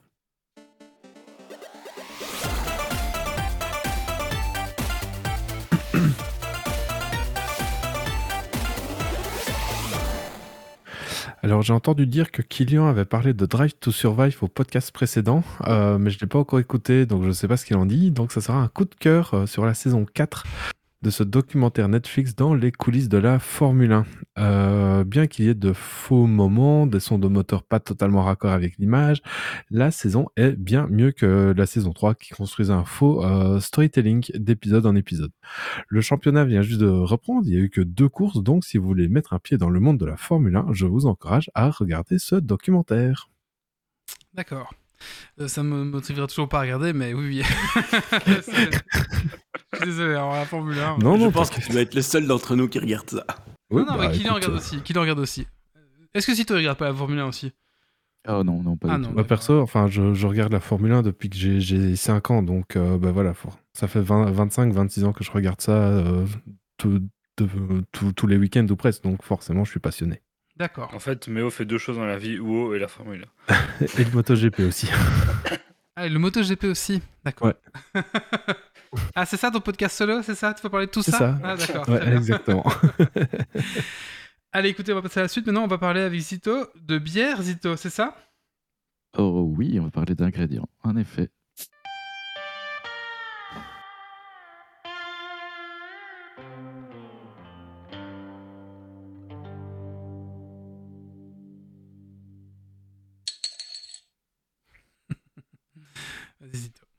Alors, on en a déjà parlé en- dans le podcast. hein, Vous connaissez un peu les ingrédients de base de la bière, hein, n'est-ce pas? Rappelez-moi. De l'eau. De l'eau, du l'eau. houblon et du malt et de, de l'orge, Et Et, beaucoup d'amour. et, surtout. et de la levure. Il Ah faut oui, pas la oublier de la levure, oui. Si on n'a pas de levure, on n'a pas d'alcool. Et sans Oui. alcool, la fête est plus folle. Donc, euh, d'autres. euh, Bon, voilà. Euh, Il y a quand même beaucoup, beaucoup d'autres choses qu'on peut ajouter dans la bière. On peut même ajouter absolument n'importe quoi. Euh, Il n'y a pas vraiment de, limite euh, une fois qu'on a, les ingrédients de base. Et donc, euh, ben voilà, ici, je voulais commencer une série. Ça pourrait peut-être même finir en triptyque un jour. On va commencer en tout cas avec ce premier épisode. On verra bien ensuite sur ces ingrédients un petit peu surprenants ou étonnants qu'on peut retrouver dans la bière. Et donc, dans les ingrédients de base, on l'a dit, il y a des céréales. Souvent, c'est de l'orge qui apporte bah, du goût, de la couleur et du sucre, évidemment. Euh, Il y a d'autres aliments, évidemment, qui contiennent aussi des céréales et qu'on peut utiliser pour, bah, pour finalement compléter un petit peu l'usage de céréales dans la bière. Et bah, la première chose auquel on peut penser, bah, c'est du pain. Et donc, on fait pas mal de, bières de pain. Euh, moi, je pense ici à la, à la Babylone de Brussels Beer Project, mais il y a beaucoup d'autres d'autres bières qui font ça, avec bah, généralement des invendus euh, de boulangerie hein, pour euh, éviter le, gaspillage, euh, ce qui est fort positif. Si on, on reste chez Brussels Beer Project, ils ont été euh, un tout petit peu plus loin. Ils n'utilisent pas que du pain pour la Babylone. Ils ont aussi une autre bière euh, pour laquelle ils utilisent les spéculoos cassés de chez Ah. Dandois. Donc Mhm. voilà, quand, euh, quand des spéculoos sont cassés, évidemment, ils ne peuvent pas les vendre. Eh bien, eux, ils, euh, ils les réutilisent dans, leur, euh, dans une de leurs bières, qui a l'air très très gourmande. Et, euh, et inversement, c'est assez comique d'ailleurs, euh, leur- les drèches, donc ce sont les déchets de céréales finalement, ce qui reste après avoir brassé une bière, euh, bien, les drèches sont utilisées euh, par Dandois dans, dans certains de leurs biscuits. Donc il y a une sorte de, de circuit, euh, une sorte de boucle. Donc voilà, Euh, on peut partir sur des trucs euh, beaucoup beaucoup plus what the fuck. euh, par exemple, chez Omnipolo, euh, ils ont brassé une bière avec euh, des frites, euh, des burgers et un Ah oui. petit peu de vanille, hein, pourquoi pas. Euh, Est-ce que bah c'est oui, bon ou est-ce que bah, c'est juste. Dans la même euh, bière? Dans la même bière. Donc effectivement, bah, a le burger surtout, c'est le, le pain du burger qui va apporter euh, les céréales un petit peu, le- l'amidon, les frites, bah, il y a de l'amidon aussi. hein. Euh, et puis euh, apparemment, bon, ils ont tapé pas mal de houblon, ils en ont fait une grosse IPA et elle est assez bien cotée euh, sur Untapped. Donc apparemment, ça marche. Hein. D'accord, ok. Ah, à, goûter, à goûter, ne jugeons pas. À goûter, oui, oui, je cherche, je cherche. Je promets que si je la trouve, je vous l'apporte avec D'accord. plaisir. Euh, Dans un, un autre registre, après les céréales, au niveau des levures, donc la levure, ben, souvent, euh, ben, c'est l'ingrédient qui transforme le sucre en alcool et en gaz carbonique, donc c'est fort important. Euh, et la plupart du temps, dans, dans les brasseries, bon, ben, les levures sont sélectionnées et inoculées, hein, vous m'avez bien compris, euh, Oui. par le brasseur en fonction de, de ce qu'il veut faire. Euh, mais dans certaines bières, donc les bières de fermentation spontanée, c'est les levures de l'air ambiant en fait qui sont utilisées. C'est-à-dire qu'en pratique, on, on laisse refroidir le mou, donc ce qui est la base de la bière, à l'air libre et on attend que les levures de l'air ambiant viennent se déposer. Comme euh, chez Cantillon, c'est dans le grenier.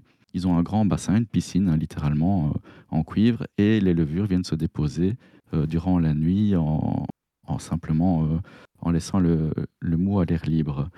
Et donc, pour aller plus loin dans, dans le délire, il y a certains brasseurs qui ont pris le pli d'aller chercher ces levures dans des endroits beaucoup plus décalés. Par exemple, ils emmènent leur, mou, donc vraiment leur, bière en devenir, de l'eau sucrée au final, dans la forêt. Et ils la laissent se reposer euh, la nuit pour dire, ben, moi j'ai inoculé mon brassin avec des levures de la forêt ou des levures de la montagne. Et Brussels Beer Project, je fais pas de pub pour eux aujourd'hui, mais pourtant ça tombe beaucoup chez eux. Eux, puisqu'ils ont lancé le, le brassage de Lambic récemment, eh bien, ils ont fait, ils ont amené leur, euh, leur brassin sur la Grand Place. Et donc c'est des levures de la Grand dire Place. au Mannequin Peace, mais j'étais pas loin. ouais, t'étais juste à côté. Ça donne peut-être effectivement. moins envie qu'une forêt ou une montagne, par contre. Ouais, avec les clodos qui vont pisser à côté de ton brassin. Allez, la bière. euh, À la pollution. La bière à c'est la beaucoup, pollution. beaucoup yes. moins sexy, hein, clairement.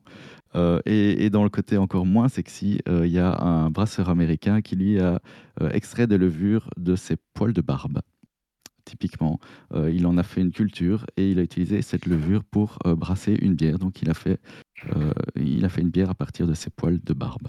Donc j'espère Ouais. n'a pas poussé le, le délire plus bas. Je sais pas si tu en parler. Je sais pas si tu Si, parler, si. mais j'ai trouvé un, un bar lillois qui a fait une bière à partir de bactéries vaginales qui s'appelle Voilà, la The Order of Yoni. Je, je l'avais, je la gardais pour le plus Ah loin pardon, excuse-moi. Ah. Attends, tu, tu sais qu'il y en a qui ont développé avec euh, des, des levures qu'ils ont trouvées dans leur nombril. Hein, euh. Voilà. Donc on peut faire des, des- des développements euh, de, de levure à partir de, de pas mal de choses. C'est- Euh, c'est c'est pas une bière au poil, euh, Oractis, c'est une bière avec de la levure et des bactéries qu'il y avait dans la barbe. Voilà. C'est un peu dégueu. Ouais, ouais, ouais. Ça, me- ça pas envie. Hein. Ouais, ouais. La bière du Père Noël. non, non, On va faire une bière à Louvain-la-Neuve. Ouf, non, c'est horrible, Oh. c'est horrible.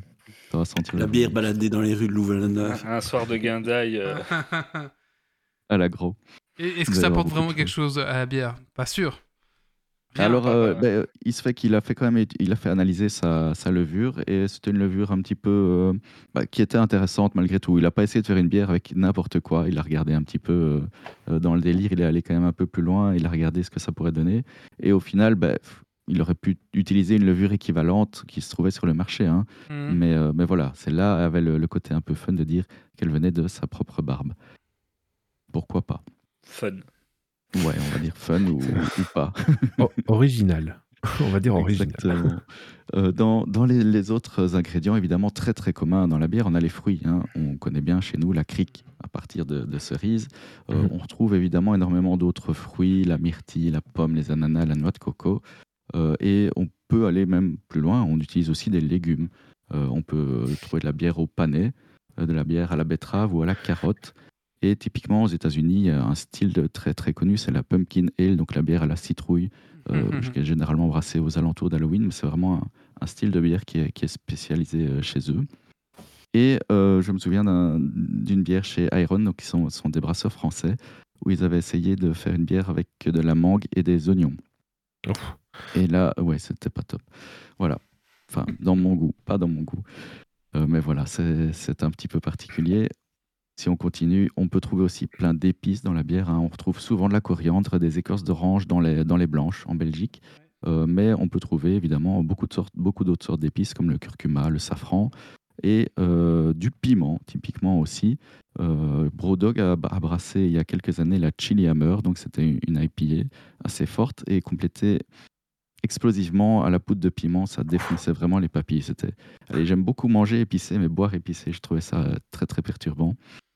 Euh, par contre, avec en dose plus raisonnable, on peut retrouver du, du piment dans des, dans des bières noires, dans des stouts, et ça peut apporter un petit quelque chose, une petite chaleur sympathique.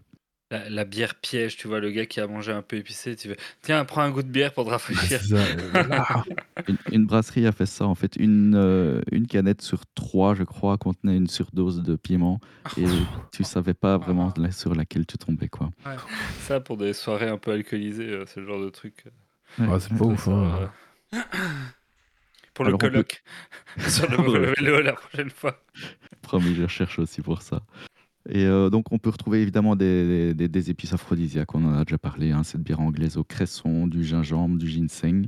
Et euh, dans un autre style encore, la cabane des brasseurs a oui a proposé l'an passé une bière à l'ail des ours. Ouais, il faut aimer l'ail des ours, mais apparemment Voilà, ça, c'est quoi l'ail des ours bien. Qu'est-ce que c'est l'ail des C'est une espèce d'ail, mais c'est un pesto. euh, c'est une plante que tu trouves dans la forêt qui ressemble à de l'ail. Ok, d'accord. Ouais, c'est c'est vraiment une plante verte que tu trouves euh, en forêt chez nous en, Maintenant, en, en c'est la- Wallonie, en c'est le début de la saison. Ah ben voilà. Et tu peux le, le- le ramasser pour souvent le faire effectivement en pesto. Et lui, il en avait brassé une bière. euh, Et semble-t-il, certains euh, étaient très très amateurs. En gros, si t'es dans la forêt que ça sent l'ail, généralement, c'est ça. Est-ce qu'il y a une bière à la spirule odorante? Hmm. Ouais, tu Ah, la, la- doit plante sur laquelle on fait le métranque? Ouais, Ouais, ouais, ouais. Je sais pas. Ai, c'est une bonne idée, ça. j'en ai pas en tête, mais euh, il faut, faut la proposer. Il y a sûrement bien Ah, des brasseurs du Sud d'ailleurs qui pourraient nous faire ça. Ah, surtout que ça, ouais. Euh, Clémence, nous entends? Métranque, ça pourrait Ouais. vraiment être sympa. Ouais, ouais, ouais. Ouais, c'est une bonne idée. Avec un peu d'orange évidemment, et hop, c'est parti. Ouais, ouais, ouais. On va en parler à Clément, ce serait, ce On serait va à sympa. Clément, ouais. Ok. Et s'il garde l'idée et qu'il l'a fait, il nous file un casier pour Geeks League. Il appelle la. Geeks League. Voilà. Ah ouais, il bah l'a- oui. Parfait, la cousine Geeks League. Euh, D'autres surprises aussi, euh, bah donc euh, oui, un truc très très étonnant qu'on découvre en découvrant le monde de la bière, c'est que la bière n'est pas forcément végane. C'est-à-dire, bah, il n'y a pas que des ingrédients végétaux dans la bière. J'ai pas un exemple de bière à la saucisse, ça doit sûrement exister, mais j'en ai pas là sous la main. Mais jusqu'à il y a quelques années, la Guinness contenait de l'ichtiochol, et c'est en fait un extrait de vessie natatoire de poisson. Euh, Oh, attends, il y a, y a- y J'aimais a bien pire la que ça. Guinness. Et, et donc oui, euh, ce, ce composant était en fait utilisé pour clarifier la bière et accélérer le dépôt de levure, euh, un petit peu comme euh, certains utilisent d'autres euh, composants pour un petit peu permettre de, de précipiter euh, les, les- les dépôts. Donc voilà, Guinness ne l'ut- ne l'utilise plus hein, maintenant. Ah, Il y, Euh, en a qui, il y en a qui font infuser euh, leur bière avec des couilles de taureau. Oui, oui. Euh, je vais y venir. Ah, On lui spoil les meilleurs Exactement. trucs. hein, On- on spoil les meilleurs trucs, oui. une bière ultra noire et en fait une version clarifiée de la bière. Faut pas demander ce que ce serait s'il le faisait pas. Oui, ça, c'est Ouais. cocasse en effet. hein. Mais, mais effectivement, oui. Mais c'est aussi utilisé dans d'autres bières évidemment plus limpides. euh, et et il y a différentes choses comme ça qui sont euh, un peu étonnantes. Euh, oui, un peu plus classique, c'est les coquilles d'huîtres dans la fabrication des oyster stout, qui apportent un petit côté salin. Alors si on part sur des, des gros gros délires, il y a cette, euh, cette bière brassée aux crottes de rat musqué d'Alaska, une espèce euh, rare et menacée dont les excréments sont apparemment extrêmement parfumés.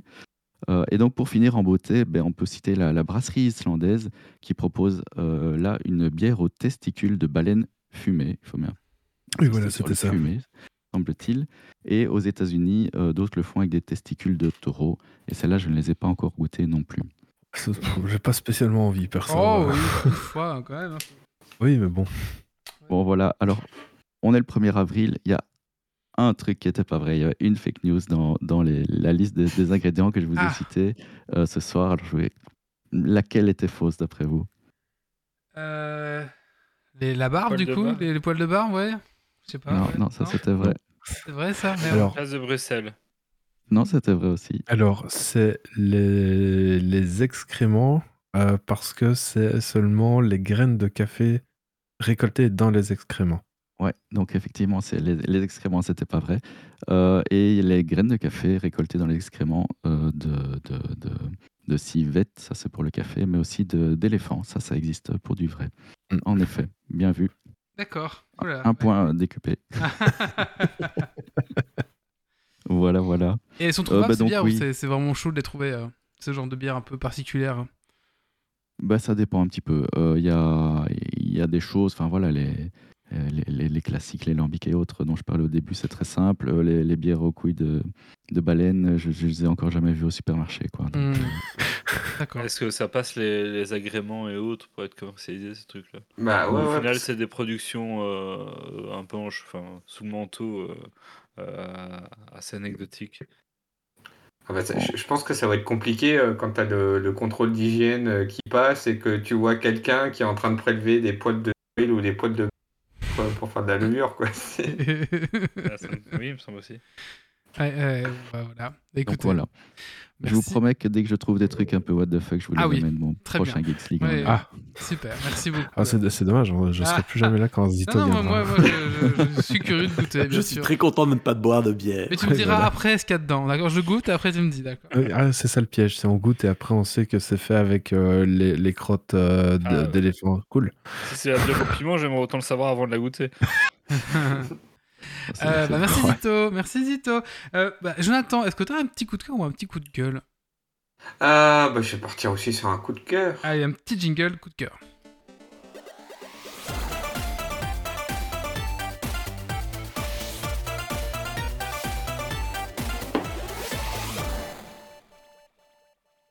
Alors, pour mon coup de cœur, alors j'ai beaucoup réfléchi, hein, parce que bien sûr, on va prévenir en début d'émission qu'il fallait en trouver un. Du coup, euh, du coup, j'aurais pu parler euh, d'un stream euh, qui a lieu tous les lundis soirs sur la chaîne d'Alex Arbet, qui s'appelle J 7 sur les médias, mais je vais pas en parler. J'aurais pu parler d'une vidéo que j'ai vue sur YouTube récemment qui s'appelle euh, euh, Les Fast-Pass de Disney, euh, une histoire compliquée, un documentaire d'une heure 45 sur les, la technologie des Fast-Pass chez Disney qui est excellemment euh, très intéressant, Ça, c'est mais je vais pas en parler. ça. je le note, je le note. Ouais, ouais, il est très très intéressant. Et euh, j'ai vu qu'en plus, eh, ils ont mis les, les sous-titres en français. Non, non, je vais vous parler euh, d'une euh, d'une émission anglaise qui s'appelle Only Connect. euh, qui est alors quelque chose qu'on ne connaît pas dans les pays francophones du tout, parce qu'il n'y a pas d'adaptation euh, française.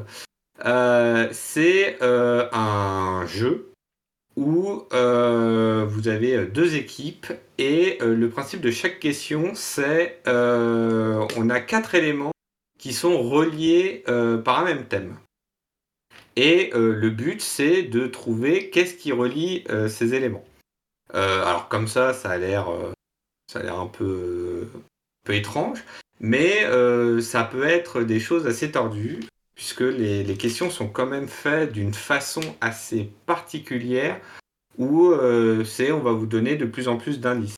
Alors normalement j'aurais dû proposer, euh, j'aurais dû réfléchir à un exemple que je vais essayer de Bah, trouver. à mon avis, c'est un truc genre les testicules d'éléphant, euh, les poils de barbe. Et...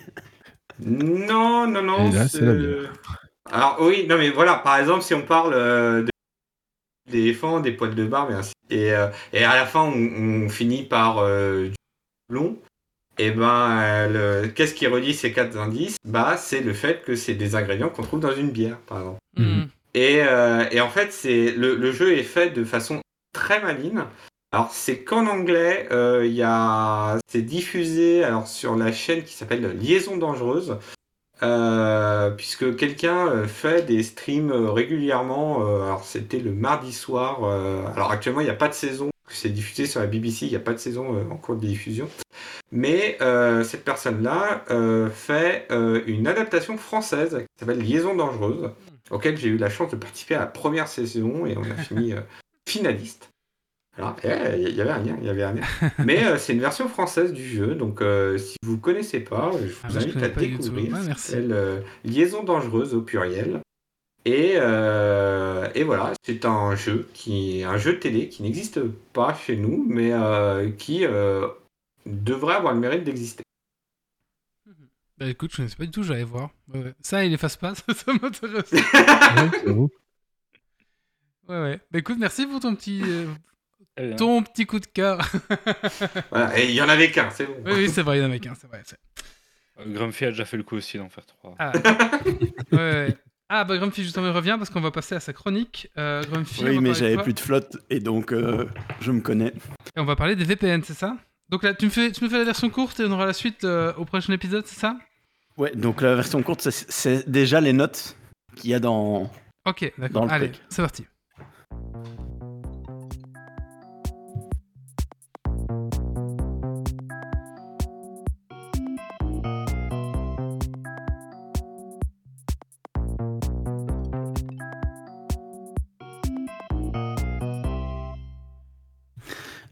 Qu'est-ce qu'un VPN On va voir ensemble ce que c'est un VPN parce que ben, on va en parler euh, du VPN grand public, donc un petit peu de tout ce que les influenceurs que vous écoutez sur YouTube et autres essayent de vous refourguer Euh, globalement, c'est un petit peu ça l'idée et de voir ce que ça veut dire. Alors, J'ai cette chronique sera en deux parties. J'ai vu des podcasteurs qui essaient d'enfiler ça aussi, c'est scandaleux.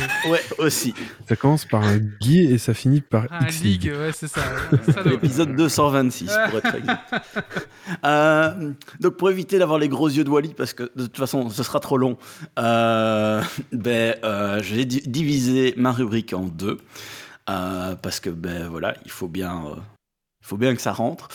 Euh, donc, je vais un petit peu d'abord voir euh, quelques termes techniques. Parce que ben, malheureusement, il faut un petit peu voir de technique pour pouvoir parler de ça. Et puis, on va un petit peu survoler euh, ce que c'est un VPN, l'histoire, etc. Donc, le but, c'est quand même de vous faire un petit peu mieux comprendre ce que c'est un VPN et après de voir si vous allez passer à la caisse ou non.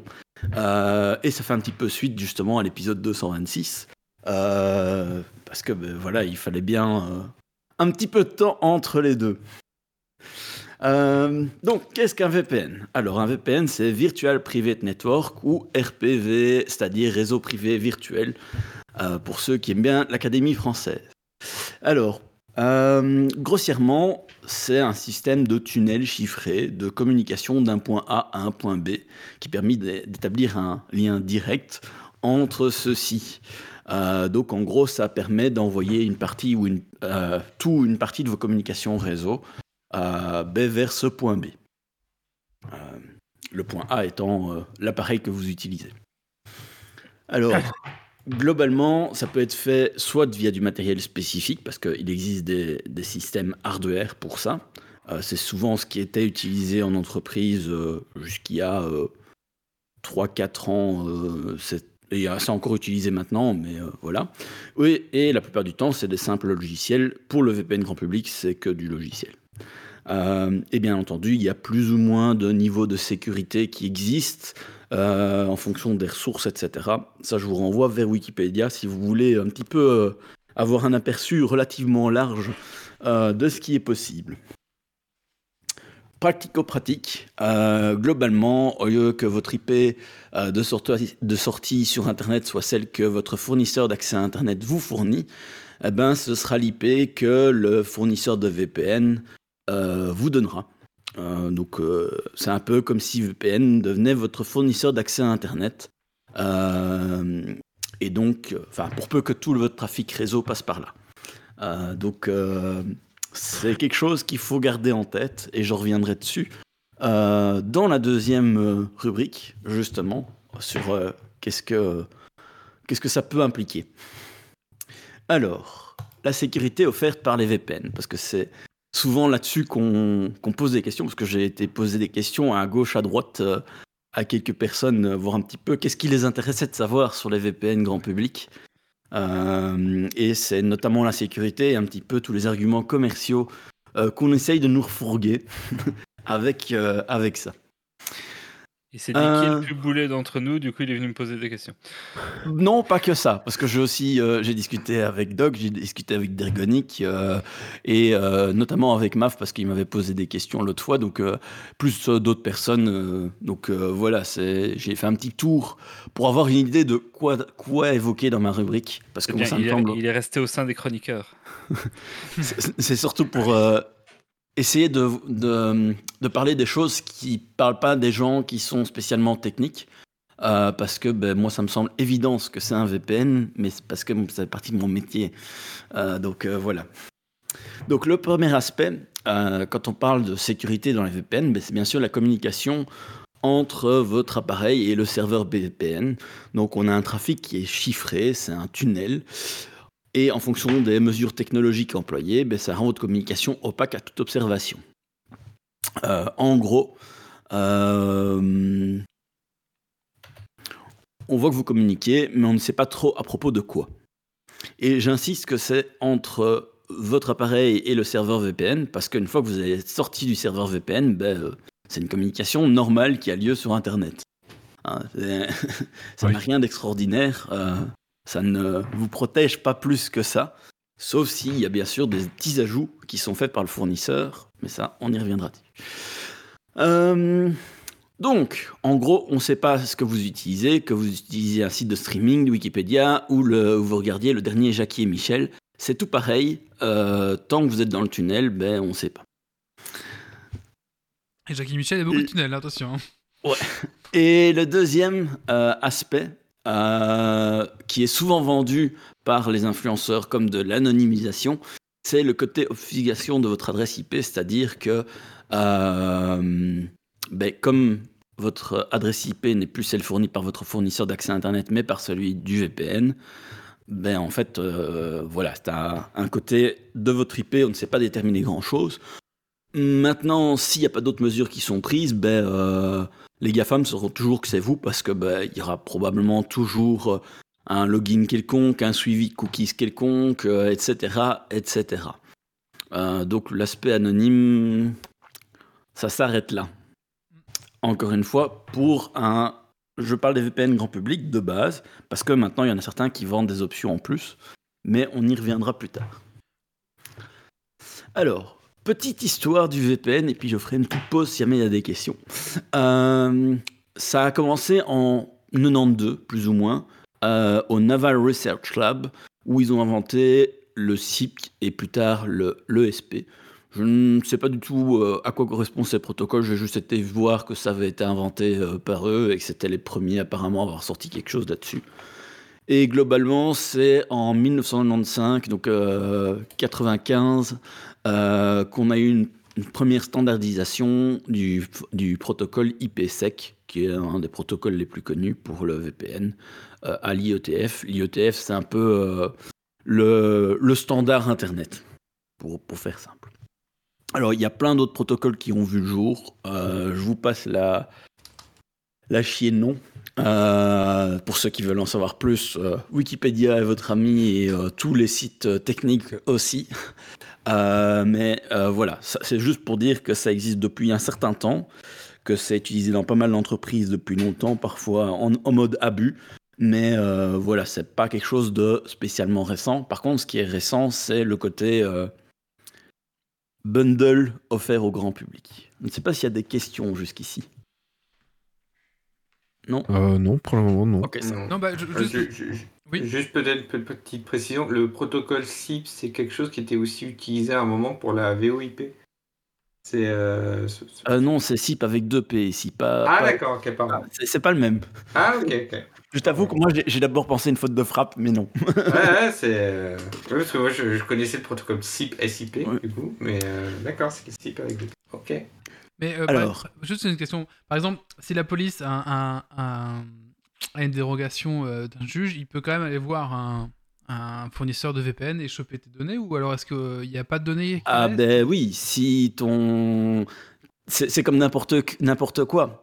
Maintenant, c'est là où euh, le choix de ton VPN, et ce sera dans ma deuxième rubrique. Oh là, mais ne quel sera pas cette. Oh, teasing Mais quand même, je vais répondre à ta question.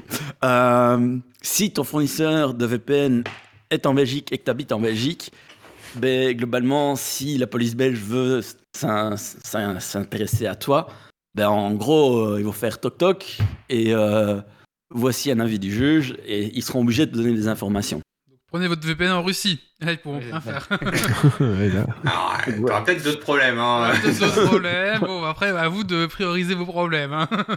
Voilà, faut voir ce que tu vises. Voilà. Donc le but premier d'un VPN, euh, c'est de pouvoir accéder de manière sécurisée à un réseau privé. Ça, c'est la, manière dont ça a été inventé. Parce que quand c'est en entreprise, ben, le but, c'est de pouvoir se connecter à l'entreprise, au réseau interne de l'entreprise, euh, depuis chez vous ou depuis là où vous êtes, euh, sans que le réseau interne de l'entreprise soit ouvert à, à tout vent à Internet.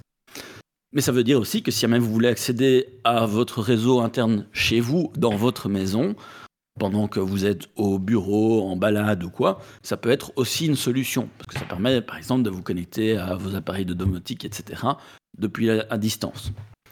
Euh, donc ça, c'est une, une chose qu'il faut savoir, c'est ça offre à la base cette possibilité-là. Euh, mais ce n'est pas que ça.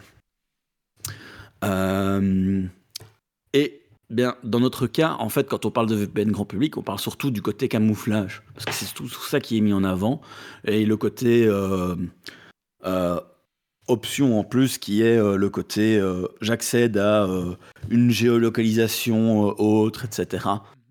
C'est souvent ça qu'on nous vend parce que ça offre effectivement ce genre de choses, mais pas que. Donc, globalement, c'est pour un petit peu rendre opaque votre communication euh, quand vous êtes dans un café, une gare, à l'hôtel, à l'étranger, etc. Euh, et un petit peu dans tous les réseaux dont vous doutez, euh, ben, ça peut être intéressant d'utiliser ça. Parce que ben, justement, comme on ne voit pas ce qui se passe, on peut difficilement vous espionner. Et ça permet aussi d'esquiver des filtres réseau. Par exemple, dans un hôtel qui ne voudrait pas que vous alliez sur des sites pornographiques ou de téléchargement, dans un ou au bureau, euh, ou dans certains pays particuliers qui ne veulent pas que vous accédiez à Wikipédia. Euh, Le protocole, ben, là, là, euh, ça, par contre, c'est le voilà. protocole slip, hein, par contre, pour les téléchargements. Ah, Excusez-moi, il est tard. euh. Bref. Euh, et ça permet aussi, dans certains pays, les hôtels sont autorisés à espionner euh, leurs clients et donc à voir ce qu'ils font pour pouvoir leur fourguer de la pub. Ben, typiquement, ça permet d'esquiver ça aussi. Euh, encore faut-il que le VPN soit bien utilisé, bien configuré, etc. Mais ça, on y reviendra euh, plus tard. Dans le troisième épisode. Non, dans le deuxième. Le deuxième.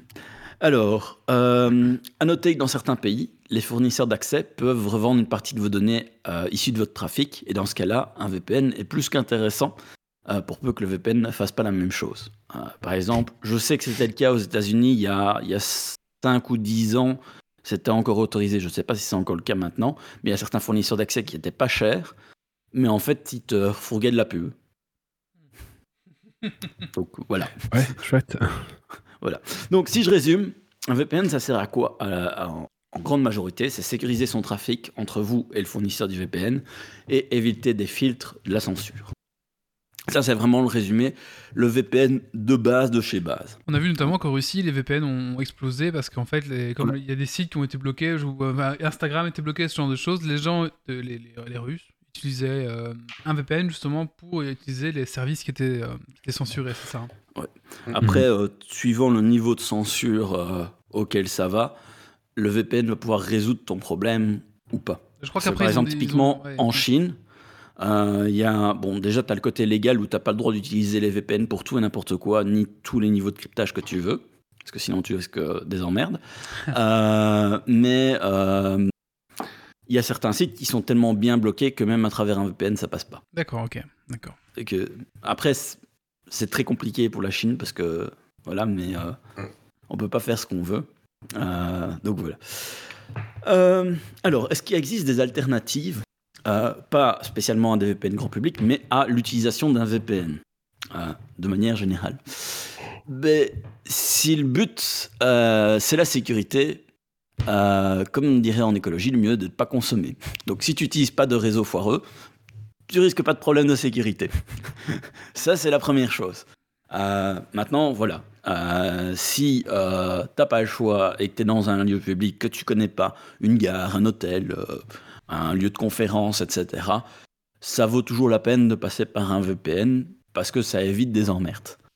Maintenant, à savoir que si vous, fourni- si vous surfez sur des sites en HTTPS et que le site est bien configuré, que tout est bien moderne, que vous avez un ordinateur à jour, normalement, vous ne risquez pas grand-chose quand vous surfez.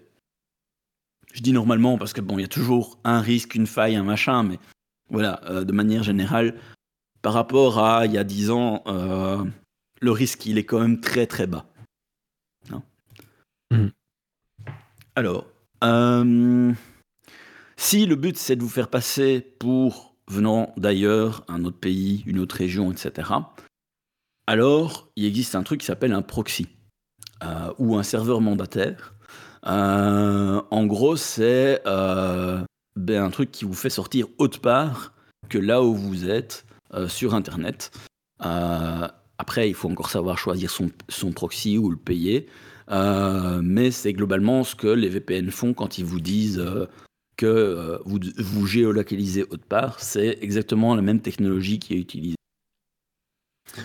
Euh, si vous voulez vraiment masquer votre trafic, euh, il y a un truc qui s'appelle Tor, euh, qui est donc le Tor Project, qui est un navigateur qui surfe d'une toute autre manière et qui, à travers, bon, déjà vous permet d'accéder à, un autre Internet, mais souvent comme le Deep Web ou le Dark Web, enfin bref.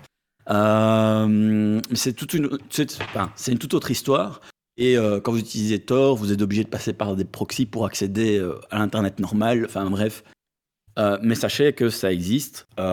et typiquement, si vous êtes un journaliste, c'est un très bon outil pour vraiment brouiller les pistes. En plus d'utiliser un VPN, en plus d'utiliser d'autres outils, il ne faut pas hésiter à multiplier la, la donne.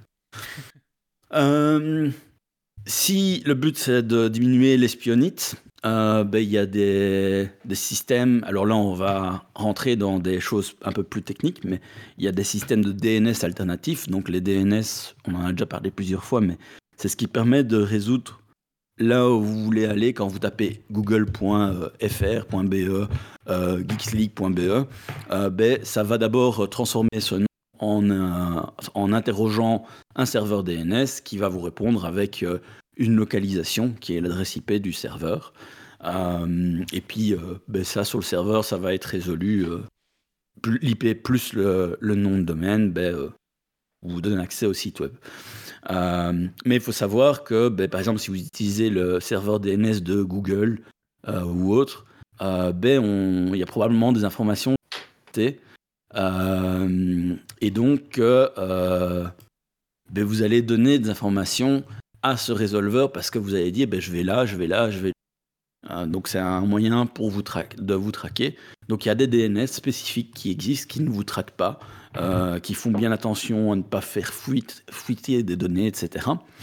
Et euh, typiquement, ben, beaucoup de paquets grand public de VPN fournissent aussi un résolveur DNS dedans pour éviter justement que cette information fuite. Après, je peux encore vous parler de beaucoup de choses, mais sachez qu'il y a beaucoup de choses qui existent, soit sous forme de logiciels, soit dans des suites de sécurité euh, type antivirus, soit des extensions de navigateurs, etc., qui vont vous fournir toute une série de choses qui sont promis maintenant par les services VPN, comme l'anti-tracking, l'anonymisation, les machins, les bidules. Hein. J'en passe tout et n'importe quoi. Euh, renseignez-vous sur QBlock, euh, Ghostery et, autres extensions pour vos navigateurs. Vous verrez, vous allez euh, redécouvrir les plaisirs d'Internet si vous ne les utilisez pas. Voilà, ça c'est un petit peu les alternatives à ce qu'est un VPN de base, plus euh, ce qu'on vous fournit en plus. Euh, et c'est la fin de cette première partie parce qu'en fait, j'ai déjà dit beaucoup de choses, ça a déjà duré super longtemps. mais dans la deuxième partie, je reviendrai un petit peu plus sur justement quels sont les, les outils qu'on vous vend en plus euh, pour les VPN grand public, parce qu'on en vend beaucoup, et honnêtement, j'étais assez étonné en préparant la rubrique de la quantité de, choses qu'on vous fournit, ce que je trouvais assez intéressant. Je vous parlerai un petit peu de l'égalité, même si je l'ai évoqué un tout petit peu ici, et surtout quels sont les critères de choix intéressants pour choisir un VPN de grand public, pour ceux qui seraient intéressants. Et comment, euh, est-ce qu'il existe des solutions euh, pour ne pas passer par ces VPN grand public et faire vous-même votre propre VPN. Est-ce que c'est possible? Euh, ça, va finir, avec un Raspberry Pi. Ça, ouais, ça va finir en Raspberry Pi. oh, voilà. Ça, ça, ça dépend, t'es pas obligé. Hein. Enfin, euh, il y a certaines box. Mais bon. c'est exactement ça. Il y a des, des box chez soi qu'on peut utiliser. Simplement, il suffit d'activer le module VPN. ça fait partie de la liste. D'accord. En Belgique, ouais, je suis pas sûr en Belgique, hein. j'ai jamais vu ça dans les box. Pas chez Belgacom. Bah, ouais, bah, pas, chez, pas chez vous non plus, non. ah si, chez vous, normalement, ça y est. C'est vrai? Ah, j'ai bah, jamais fait gaffe. On demande si les DNS, c'est gratuit. Alors, ben oui, la plupart des, des résolveurs DNS alternatifs sont gratuits. Euh, après, il y a des boîtiers euh, qu'on peut mettre chez soi, etc. Euh, il y, y, a 50 milliards de trucs. Honnêtement, bah, enfin, je j'ai pas préparé de liste là sous la main. Euh, je crois qu'il y a le projet OpenDNS, si je me rappelle bien. Euh, je crois que c'est ça, euh, qui n'espionne pas, mais je ne suis pas sûr. Donc je, je préfère ne pas insister dessus. Euh, mais il y, a- y en a. Euh, Il faut un petit peu chercher. Euh, sauf s'il y a quelqu'un qui sait l'in- l'information, parce que moi je l'ai pas sous la main. Comme ça. Bah écoute, Aurélien, on va te Prépare répondre. ça pour ta prochaine. euh, Pas de réponse de façon belge, non peut-être. Voilà. voilà. Bah écoute, oui, on, et on apportera ça du coup peut-être pour la, pour la prochaine fois. Mais oui, oui j'ai un peu cherché aussi, il y en a des gratuits, mais du coup, les gratuits, est-ce que tu as confiance de cela aussi? C'est toujours un peu le problème. Ben, c'est comme toujours, tu as parfois des associations derrière. hein. Ouais. Euh, je veux dire, euh, il y, a, quand même suffisamment de passionnés. Euh, L'invité l'a bien prouvé. Il, a sorti le code du, du Sutom euh, sur Internet. Euh, Moi-même, je fais pas mal de développement open source. Euh, il y en a parmi, les chroniqueurs plusieurs qui participent à, des activités comme les codeurs dojo et ce genre de choses. Donc il y a- il y, a suffisamment de gens passionnés dans le monde qui sont prêts à donner de leur temps et parfois de leur argent pour faire des choses qui sont bien. Donc oui, c'est pas toujours parce que c'est gratuit que c'est vous le produit. Ouais. Euh, dans certains cas, c'est vraiment gratuit. Il y a même euh, certains FAI, euh, par exemple, qui euh, libèrent, parce qu'en fait, euh, généralement, euh, un fournisseur d'accès à Internet a son propre copie euh, des DNS publics. Et euh, il y en a qui le proposent euh, à tout le monde, même si on n'est pas Client client chez eux. chez eux, et on peut les utiliser. Ce qui permet, par exemple, des fois, euh, dans, dans certains pays, euh, les de justice qui sont typiquement euh, vous n'avez pas le droit d'accéder au site machin. En fait, euh, techniquement, ça se traduit par on a demandé à au grand opérateur 1, 2, 3, 4 de bloquer tel site sur leur DNS. Donc, euh, utiliser des DNS alternatifs, bah, en fait, il n'y a plus de blocage. Quoi. Ouais, d'accord. Bah, merci, Grumpy. Merci, Grumpy. On se donne rendez-vous pour le prochain Geeks League pour la suite, c'est ça? Sur les VPN. Merci, Grumpy. Ouais, je ne sais pas si ce sera le prochain épisode ou pas. Ça, ça dépendra un petit Ah peu bah, de mon état de fatigue. ouais, c'est mais ça, d'accord. voilà. Merci, Grumpy. Euh, qui coup de cœur, coup de gueule Doc, t'en as fait un? Oui. Allez, c'est parti. Coup de cœur Coup ou de coup de gueule? Coup de cœur, c'est coup ça? de cœur.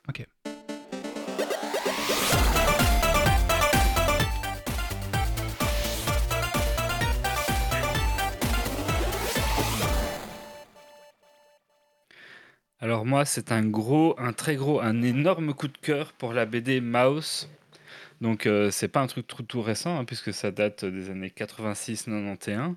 C'est cette fameuse BD euh, fait par Art Spiegelman euh, qui reprend en fait euh, des événements de la Shoah en suivant euh, ben, euh, sa famille, son, son père essentiellement, euh, à travers euh, tout, ce- qu'il a pu vivre euh, pendant cette période difficile de l'histoire. Et euh, ça permet un peu de, voir comment euh, une famille, comment des gens ont pu vivre ça un peu de l'intérieur. C'est très poignant, c'est très marquant, c'est c'est une BD qui est, qui est très forte, qui est revenue malheureusement euh, sur le devant de la fin. Qui est revenue sur le devant de la scène, ça c'est bien, mais malheureusement, parce qu'aux États-Unis, dans une école, elle a été interdite, donc voilà, parce qu'on trouvait ça pas approprié et tout ce qu'on veut. Donc euh, avec tous ces aspects un peu de négationnisme et, qui vont avec. Euh, c'est franchement une BD qui m'a marqué dans la lecture. C'est un truc que j'avais déjà entendu beaucoup de bien et beaucoup parler avant. Et à cause des événements récents qui est revenu un peu dans mon radar et donc j'ai eu l'occasion de, me la procurer et de la lire. C'est une BD que je ne peux que vous conseiller. euh, vous en sortirez grandi. Euh, un peu comme sans doute beaucoup ont vu la liste de Schindler euh, quand on parle des événements de la Shoah ou autre, et qui est un film relativement marquant. Cette BD, elle est tout autant, si pas plus. Et ça devrait même être une BD qu'on fait, fait lire en, humanité quand on aborde ces thématiques, parce que voilà, elle, l'aborde avec intelligence et elle n'a pas, enfin le la- l'artiste Art Spiegelman n'a pas reçu euh, le, le prix Pulitzer pour rien avec, euh, c'est largement mérité. Ok. Voilà. Alors, redis juste pour le, le nom, comme ça les gens qui... Donc Mouse, M-A-U-S, souris. en- D'accord. Ok, ok. Très bien. Merci. Allez, dernier sujet de cette soirée, on va parler de jeux vidéo avec Cubifactorium, c'est ça Méo? C'est exactement ça, oui, qui est Allez, un petit jeu ça. de construction et d'optimisation.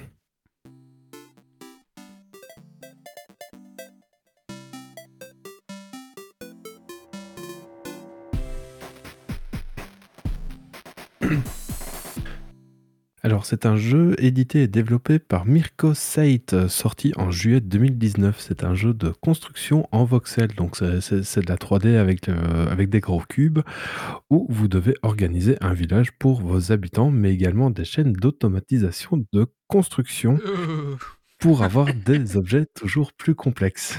Euh, cependant, le jeu se veut très simple et facile à prendre en main. Oubliez la dure survie de Frostpunk et les 45 demandes différentes des habitants de Hano. Ici, on est dans un jeu qui vous veut du bien. Votre objectif est de construire et de développer une cono- colonie dans deux modes de jeu. Soit le mode libre sur une, mach- sur une map vachement grande et où vous êtes libre de faire ce que vous souhaitez. Et l'objectif final euh, bah, sera votre objectif euh, personnel. Mais il existe également une campagne au, jeu qui vous guidera euh, par la main, étape après étape, île après île, pour accomplir des tâches toujours plus complexes, mais sans aucun timing ou de score à avoir. Vous définissez quelles euh, ressources récolter, où les entreposer, quels bâtiments vous voulez faire, euh, les récoltes à planter et les colons qui sont sous votre protection iront faire le tout en construisant les objets spécifiques si besoin est.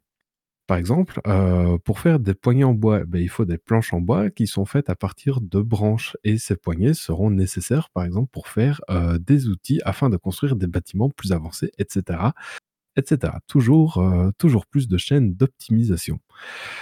Il y a également tout un aspect d'automatisation et de transport de ces ressources euh, d'un point à l'autre de votre base. Cependant, je n'ai pas assez joué euh, longtemps pour y arriver.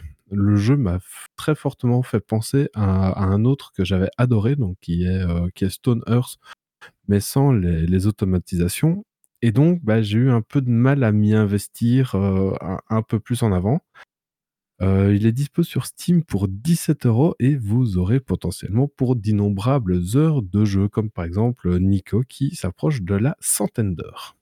Ah, et donc si c'est quoi C'est ça Satisfactory, c'est ça Et l'autre comment c'est? Voilà, c'est ça, c'est à peu près du Satisfactory. C'est euh, lequel qui est en FPS C'est lequel qui est en vue, pas FPS Alors, euh, Satisfactory, c'est le FPS. Ah, c'est le seul qui me tente un petit peu dans les trucs de chaîne. Voilà, c'est Bah le voilà. seul, c'est le petit côté FPS qui me un, un peu foufou. Euh, Mm, mm. Mais euh, c'est et l'autre là, comment donc c'est Factorio, c'est ça alors du coup. C'est ça, Factorio, c'est en vue euh, aérienne, en gros pixels dégueulasses, et euh, Cubifactorium, c'est entre les deux. C'est en vue aérienne, mais en, pix- en, en, en semi 3D. D'accord, d'accord, d'accord. Très bien. Oui, euh, ce genre de jeu, moi j'ai un peu du mal, mais je me suis dit qu'un jour je devrais quand même me forcer à y jouer et peut-être que je vais découvrir un plaisir euh, malsain Ah, ça- à faire des chaînes d'optimisation. Ah bah, fran- franchement, euh, c'est- il faut parfois se, euh, se poser, réfléchir et prendre son temps. C'est Mm. pas, euh, c'est pas un jeu où, euh, où tu fonces, etc. Quoi. Je- Tu- Jonathan, t'aimes t'aimes bien ça, je crois. hein Ah ouais, ouais, bah, alors Factorio, par exemple, j'en- fais tous les dimanches sur ma chaîne Twitch. Ah bah. Mais euh, ouais, ouais, moi, je, je suis retombé dedans. Enfin, moi, je suis parti à plus de 100 heures de jeu. euh. Enfin, une partie, tu vois. c'est- Parce que j'ai- j'aime bien. Alors après, c'est mon côté développeur, hein, je dis pas. Mais euh, j'aime bien automatiser des trucs. Mais alors, euh, quand t'es dans Factorio, euh, vas-y, tu, automi- tu automatises l'automatisation de l'automatisation. Oui. Voilà. Bah oui, oui, c'est, franchement, c'est, c'est un, un type de jeu à part entière euh, Mm. qui. euh, Un jeu de développeur. en vrai, non, pas que. En vrai, il faut tester et peut-être que tu aimeras. Hein, Ouais, ouais, Mais je, je me suis promis de, jouer, tester, mais Satisfactory, hein, pas Factorio, je pourrais pas. mm, mm. Et, et donc, tu, tu écris comment ton jeu euh Cubifactorium. Euh, K-U-B-I-F-A-C-T-O-R-I-U-M. Voilà, c'est sur le chat. D'accord. Ah oui, Cubifactory. Ah oui, c'est. Voilà. Ah, en Mais- plus, il est en promo. euh. Ah, il est en promo. Oui, il y a une promo de 20% pour le moment. Donc, ben, voilà. On sait ce qu'il euh, ce qu'il y aura comme stream euh, dimanche. C'est ça. Allez, merci Méo. Euh, Avec, euh, grand plaisir. Il reste encore mon coup de cœur à moi. Qui c'est qui a pas fait son coup de cœur? Bah, bah vas-y Grumpy, vas-y. Grumpy, après euh, je ferai le mien dans la foulée. Écoute, quoi.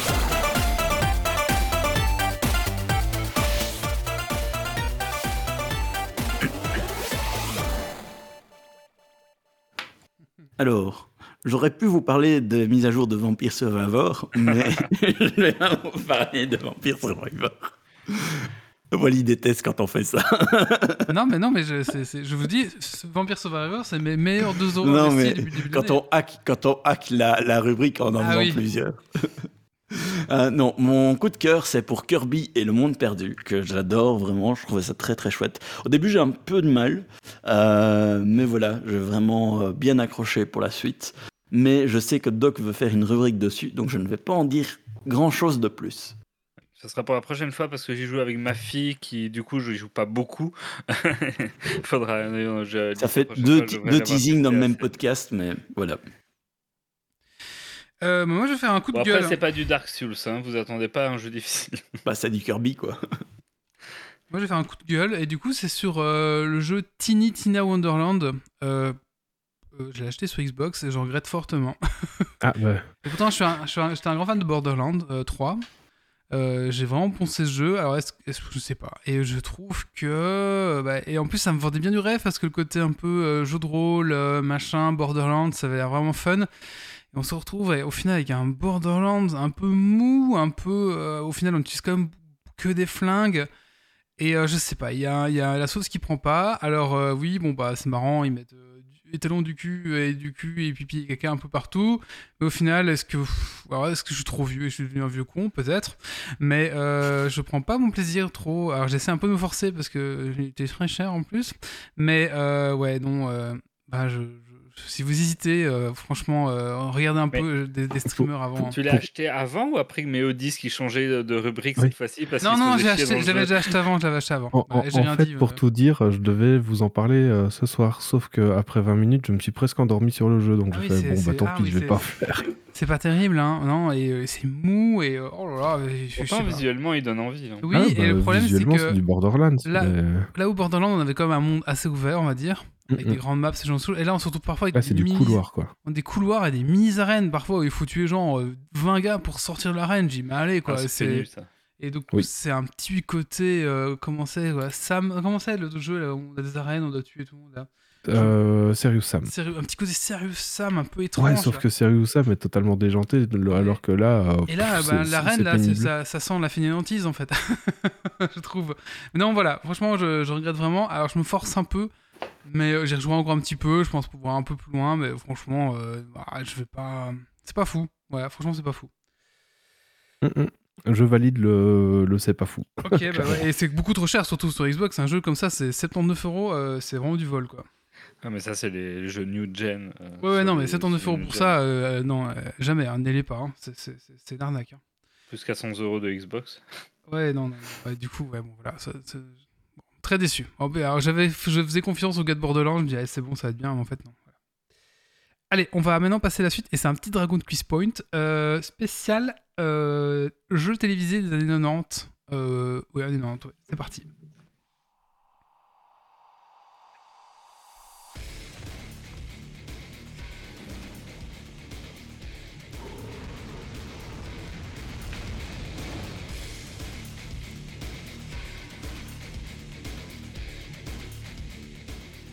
Alors, le Dragon Quiz Point, qu'est-ce que c'est? C'est un quiz qui se déroule tout le long de la saison. Donc là, on a la saison 11 de Geeks League, c'est ça, les gars? 13. 13 Oh, 13 Oh mon dieu, 13. ça passe tellement vite Ouais, mais il n'y a pas une année où on a fait deux saisons en un. L'année passée, on a fait deux enroule. Oui, on a Et rattrapé. la- l'année passée, on a fait deux saisons. Saison 13, et du coup, à la fin de la saison, euh, le chroniqueur qui aura le plus de points bah, remporte le ramasse, ramasse doré. L'auditeur qui a le plus de points pourra choisir un article de son choix sur la boutique geek. La boutique geek, euh, la boutique avec tous les, les trucs de Geeks League, hein, les polos, les machins, les trucs. On va bientôt la changer, donc si vous voulez acheter un truc qui se trouve actuellement sur la boutique, profitez-en, parce qu'on va changer. Ah, profitez-en, on va essayer d'avoir un truc un peu plus quali.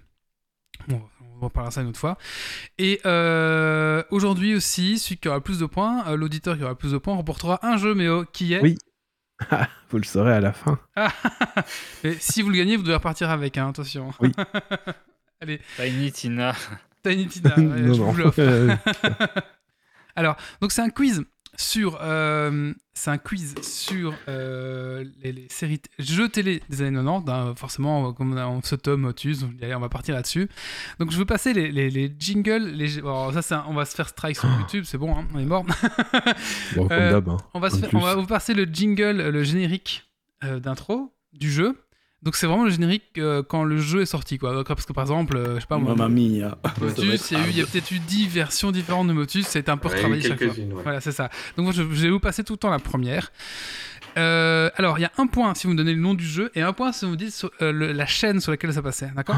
Wow. Alors, euh, euh, Est-ce que l'invité joue ou pas? L'invité joue Oui. bien sûr et l'invité euh, alors c'est attention le Dragon Quest Point c'était un jeu où euh, il n'y a pas de règles donc il faut falloir euh, se battre euh, coude à coude donc si tu connais la réponse tu dois la dire avant les autres il y a, il y a- il y a- c'est- Très bien. voilà, c'est Et ça. Tu Tu peux chercher sur internet, tu peux la recopier le chat, enfin voilà, tu peux. tu le chat alors il y a un point pour le chat et un point pour euh, les, les, Si. les gens en direct donc euh, Si toi t'as et réussi à hacker le PC de Wally et avoir les réponses, tu as le droit. C'est ça. Oui, voilà. on sait que par exemple Doc il regarde au-dessus de, de, de- de mon écran toi Je- Euh, C'est pour ça qu'il s'assied toujours à côté. Alors normalement, vous devriez pouvoir entendre euh, les sons. Je vais activer, j'ai activé normalement, vous allez entendre les sons de mon ordinateur. J'espère que ça va aller. Parce que je n'ai jamais fait ça. Allez, c'est parti. Et oui, c'est un blind test ce soir un petit peu. Oui, c'est ça. Bah oui, oui. ce soir c'est un peu un blind test. ouais. C'est fait, totalement un blind test. totalement Allez, c'est parti. Le premier, et ben il me faut bah, du coup le nom de la, la série et la série du jeu, pardon, et aussi point bonus si vous trouvez la chaîne. C'est parti. Euh, Le Big Deal TF1. Oui. Ah oui, non mais. Mais c'est tout. Comment? T'as dit On quoi? Bon, on lui donne tous les points directement ou... Écoute, j'ai- testé le, le blind, le blind test sur, sur- sur ma femme et euh, elle a aussi euh, trouvé beaucoup, beaucoup de choses. Enfin, presque tout trouvé. Si on donne le présentateur, Ah non, les on a gars. J'ai mis, quelques petites euh, jeux télé belges, donc vous avez encore vos chances que Ah. l'invité ne trouve pas. Oh Ouais, tu sais. euh, ah, peut-être, euh, si tu trouves celle que j'ai mis, ça va être incroyable. Euh, allez, euh, et du coup, c'est un point pour Oracti qui donne même Ben non, Vincent deux. Lagaffe. Oui, bon, allez, c'est parti. Allez, la suivante, c'est parti. Un peu plus dur. C'est à la 8. Non. Les chiffres et des lettres. Euh, le spam est. ah, Le juste prix. non, Non, euh. Ça me dit un truc.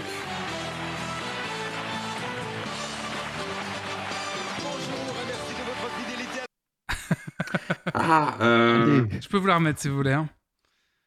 Interville Non. La roue de la fortune? Oui, TF1 Oui, c'est ça. oui, oui, oui, la roue de la fortune TF1, tout à fait. je, je me disais aussi, ça me dit quelque chose, mais je Mais sais oui, oui, c'est. Et un point pour. Bah, c'est la euh, ouais, toute c'est la, roue de la fortune, tout à fait. Allez.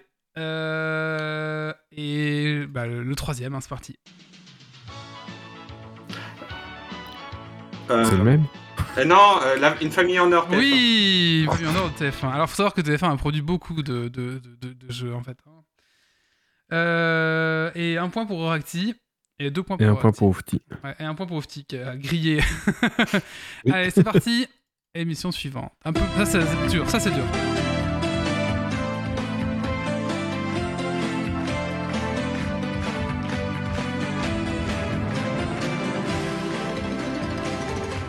TF1 Non, c'est pas TF1. Alors, non, c'est pas TF1. Alors, on remet. C'est Voilà. pas Mo- belge, Modus sur France 2. Non. Mais c'est c'est vrai que ça peut être de la télévision publique. Tant que possible. Alors, c'est pas la télévision publique.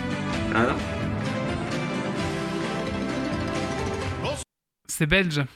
Donc là, Oui, c'est. c'est belge. Ça, c'est belge, ouais. Oh, Ok. Mais c'est sur RTL. euh, moi, j'avais pas RTL Ah, quand C'était j'étais c'était petit. sur RTL TVI. C'était donc un point pour Grumpy, c'est sur RTL TVI. Et nous, l'émission.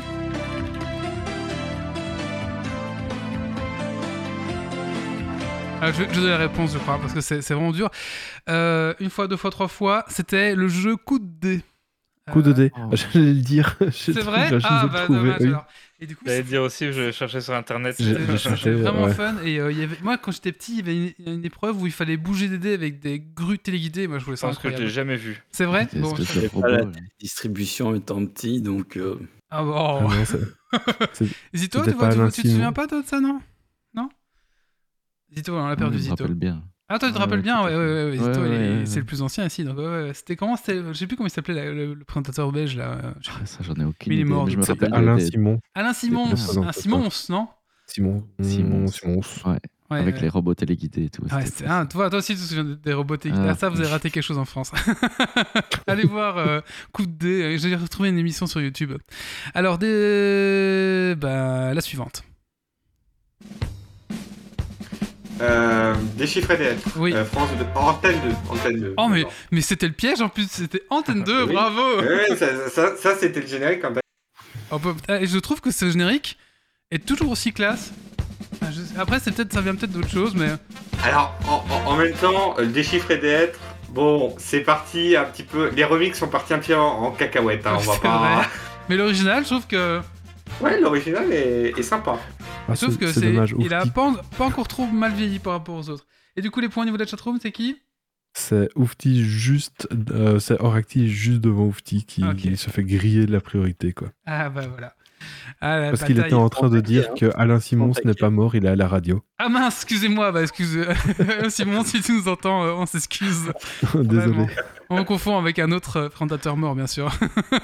Allez, la suite. Alain Simon sans S.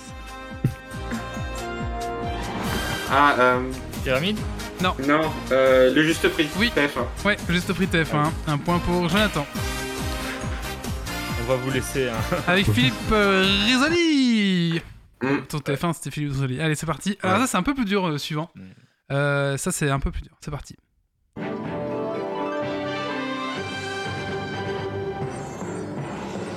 Ah, euh, c'est pas la piste de, Za- de Xapatan sur l'antenne? Non.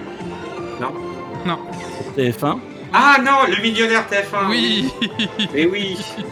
Grumpy, il dit TF1 Ah, en doute. ah, Ouais, Un point pour. Grumpy Mais non, mais oui. et un point pour Jonathan. Et c'est le millionnaire, oui. Alors, c'est pas vraiment un jeu télé, mais au final, on oui, devrait, quand on devrait dire la chaîne que si on a le titre de l'émission. Ah non, non, non, non, non, non, non. Allez, Pas de règle. du coup, un point pour Jonathan et un point pour euh, Grumpy. Du coup. Oui, oui, du coup, c'était Ouais. le millionnaire. Donc, c'était vraiment un jeu télé, mais fallait venir euh, gratter, enfin, fallait venir tourner la roue quand t'avais le millionnaire, quoi. Allez, c'est parti. La suivante. TF1 avant Grumpy. Ah, Fort Boyard. Fort Boyard. Antenne- France 2. de le dire. Antenne 2. Antenne Ouais. 2, c'est 90. Ouais. Antenne 2 encore. Oh, Oui, c'est ce que c'est France 2 à partir de me- 92. De je je 92. m'attendais à Et- dire Fort Boyard à chaque Et- début et là j'étais prêt et en fait non. Et, et- et d'ailleurs, pour être précis, c'est les clés de Fort Boyard. La toute première version, c'est les clés de Fort Boyard. Vrai. Qui a Ah, été introduit par Olivier. D'accord, bah écoute, j'ai- pas, j'ai pas fouillé aussi loin. Bon, après, faut voir. Et au, au tout début, il fallait prendre 15 clés. Et euh, et il y avait des, des épreuves limites hein, quand même.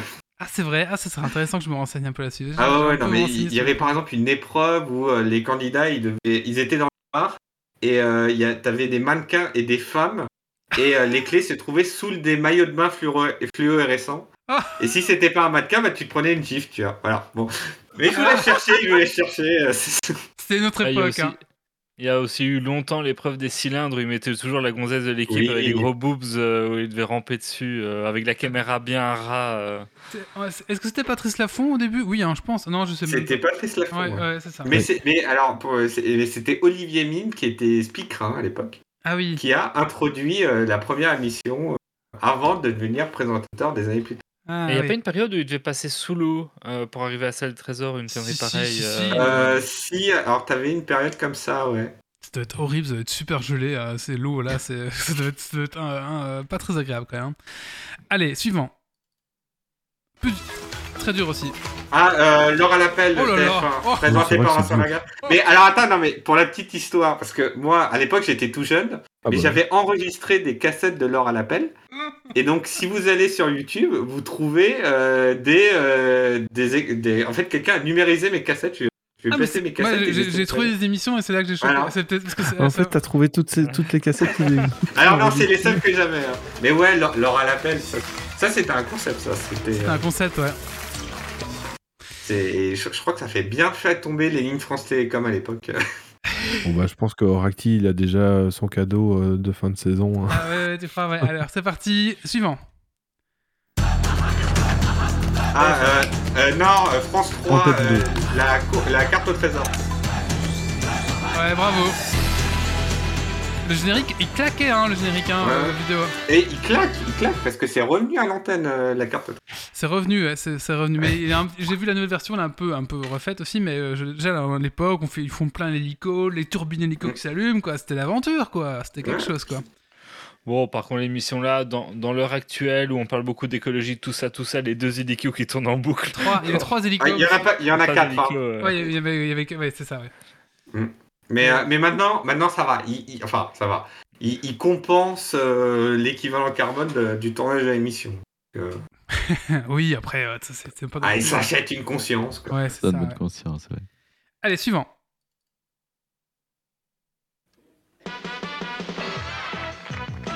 Ah, Pyramide, France 2. Ouais. Incroyable. Il y en a encore beaucoup comme ça. Il en reste deux. Long. Un arbitre toujours brillant, deux maîtres mots éblouissants. voilà, c'était Pyramide. Moi, j'aimais pas trop euh, Pyramide quand j'étais petit. hein. C'était pas. Ah, les règles étaient compliquées, mais c'était sympa. Ouais, ouais, en deux mots. Euh, chaton, Oui, oui, oui. euh, chaton euh, box Je n'ai jamais compris ce qu'il faisait, ouais. Allez, c'est parti. Euh, encore deux. Euh, question pour un champion euh, FR3. Allez, bon, bah les gars, Oh, voilà. On a notre champion là. on a notre Ah oui. champion. Ah oui, oui, oui, oui, oui, oui, oui. Allez, la dernière maintenant. on va- Ça, ça va être assez facile. Interville. Interville. ouais. Ah, un point. TF1. ouais. Ouais, c'était. Ça a commencé sur TF1. Ouais, ouais. Et du coup, c'est un point pour euh, bah, Doc. Deux points. Deux. Deux points. Euh, Deux points, deux points pour Doc, ouais.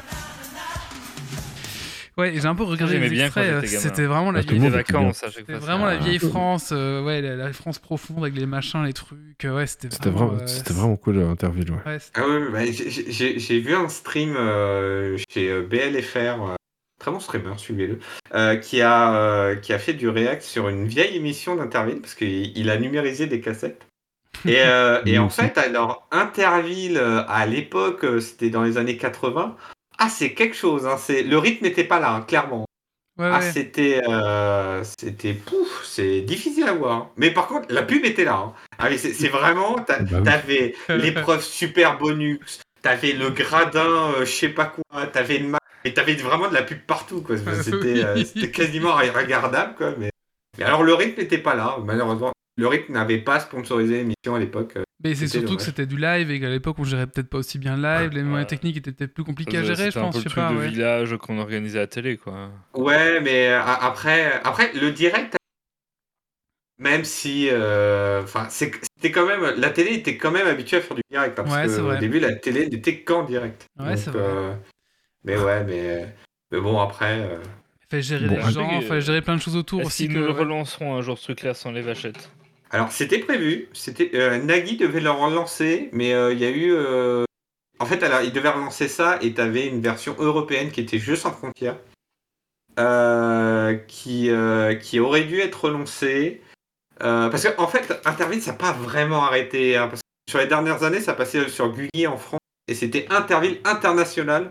Ah. C'est-à-dire tout, euh, t- euh, tout filmé en studio avec la France versus la Chine versus trois pays d'Europe de l'Est. Enfin, c'était un truc assez bizarre et, et totalement low cost, quoi. Mais, euh, mais ça, ça aurait dû être relancé. Et, euh, et euh, je crois qu'avec le Covid et avec euh, des reports, euh, Top au Covid. ça s'est pas encore relancé. Covid. oui, oui, les, les premières versions c'était Gilux, mais moi j'ai pas connu Gilux. Hein. Ça, moi j'ai pas connu. hein.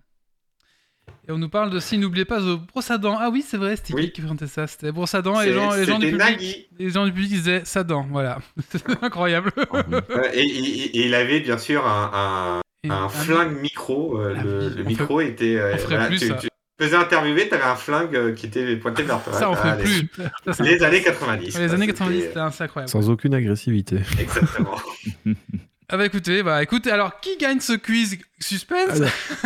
Alors, euh, nous avons Jonathan euh, avec 18 points, euh, Oracti avec 23 points, Grumpy avec 4, Oufti 2 et Doggiver 2. Hésito, il est J'ai où J'ai sauvé l'honneur.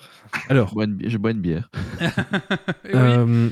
Oui. alors Oracti, tu repars avec le jeu euh, Mimic Arena, qui est un jeu d'arène multijoueur. Voilà, est-ce que le jeu est bien? Est-ce que le jeu est mauvais? Est-ce qu'il est encore joué? Toutes ces réponses, euh, on n'en sait rien parce qu'il date de 2016. Bref, j'attends ton retour dans le chat au podcast 238. Dis-toi que tu peux finir top 1 parce que t'es t'es le seul à jouer. Donc, euh, Et bah, je sais même pas si, euh, si, les serveurs, si les- des serveurs existent encore. bon, si, voilà. si- si les serveurs n'existent plus et que tu peux plus jouer à ton jeu multijoueur, écris un méo, on te donnera un autre jeu quand même. D'accord? Oui. Ouais, voilà. Euh, bon, il va être l'heure de, de clôturer euh, ce podcast. Bah, J'aimerais encore remercier Jonathan pour avoir passé la soirée avec nous. Si vous voulez retrouver, donc, vous pouvez aller sur Euh, bien sûr, si vous voulez jouer à ce tome, c'est cetom.nocle.fr. Euh, vous pouvez le retrouver sur Twitter, sur Twitch. Euh, et puis bientôt, peut-être dans d'autres actualités, on verra. En tout cas, merci à toi, Jonathan, d'avoir passé la soirée avec nous. J'espère que tu t'es bien amusé. Oui, c'était c'était fort sympathique. Euh, Je reviens pour euh, n'importe quel blind test euh, des émissions euh, des années 90, il n'y a pas de problème. Je sais pas si l'équipe va en mettre au revoir pour ça, par contre. Non, Bizarrement, mais dans une on- optique de mute. concours Dragon Quest Point, moi j'aime toujours autant que ce soit l'invité qui marque les points plutôt qu'un autre gars de Geeks League. Ah oui, après, voilà. Bon, bah écoutez, on va clôturer ici ce podcast. Euh, dans 15 jours, on sait toujours pas l'invité qu'on va avoir. Bon, Peut-être qu'on fera un, un Geeks League sans invité. Ça fait longtemps qu'on on n'a pas été entre Ouais, nous. ouais. Entre nous. Entre nous, c'est ça, entre nous. voilà. Donc peut-être qu'il y en a un invité, peut-être pas, on sait pas encore. On va voir un petit peu, euh, un petit peu voir ça. Surprise. Euh, on vous rappelle que Geeks League, c'est un site www.geeksleague.be. On est sur Tipeee, si vous voulez nous donner un petit tip. On a la boutique Geek si vous voulez bah, acheter des goodies. Et puis on est sur Twitter euh, et sur euh, Twitch, puis voilà, Facebook aussi, euh, un peu partout. Instagram. Voilà, et, pour trouver le et vous pouvez retrouver le podcast sur toutes les plateformes de podcast. Euh, toutes, toutes, toutes, toutes, toutes, vraiment toutes. quoi. Voilà. Allez, on va clôturer ici. Il est déjà bien assez tard. Je pense qu'on fait un podcast de web 2h20. C'est pas mal. C'est un bon petit podcast. Allez, encore bon merci à podcast, toi, ouais. euh, Jonathan. Encore merci à- aux chroniqueurs d'avoir passé la soirée. Encore merci aux gens de la chatroom qui étaient super chauds ce soir. Allez, on se retrouve dans 15 jours. Et surtout, d'ici là, ne lâchez rien. Ciao à tous. Bye bye. Bye bye. Salut.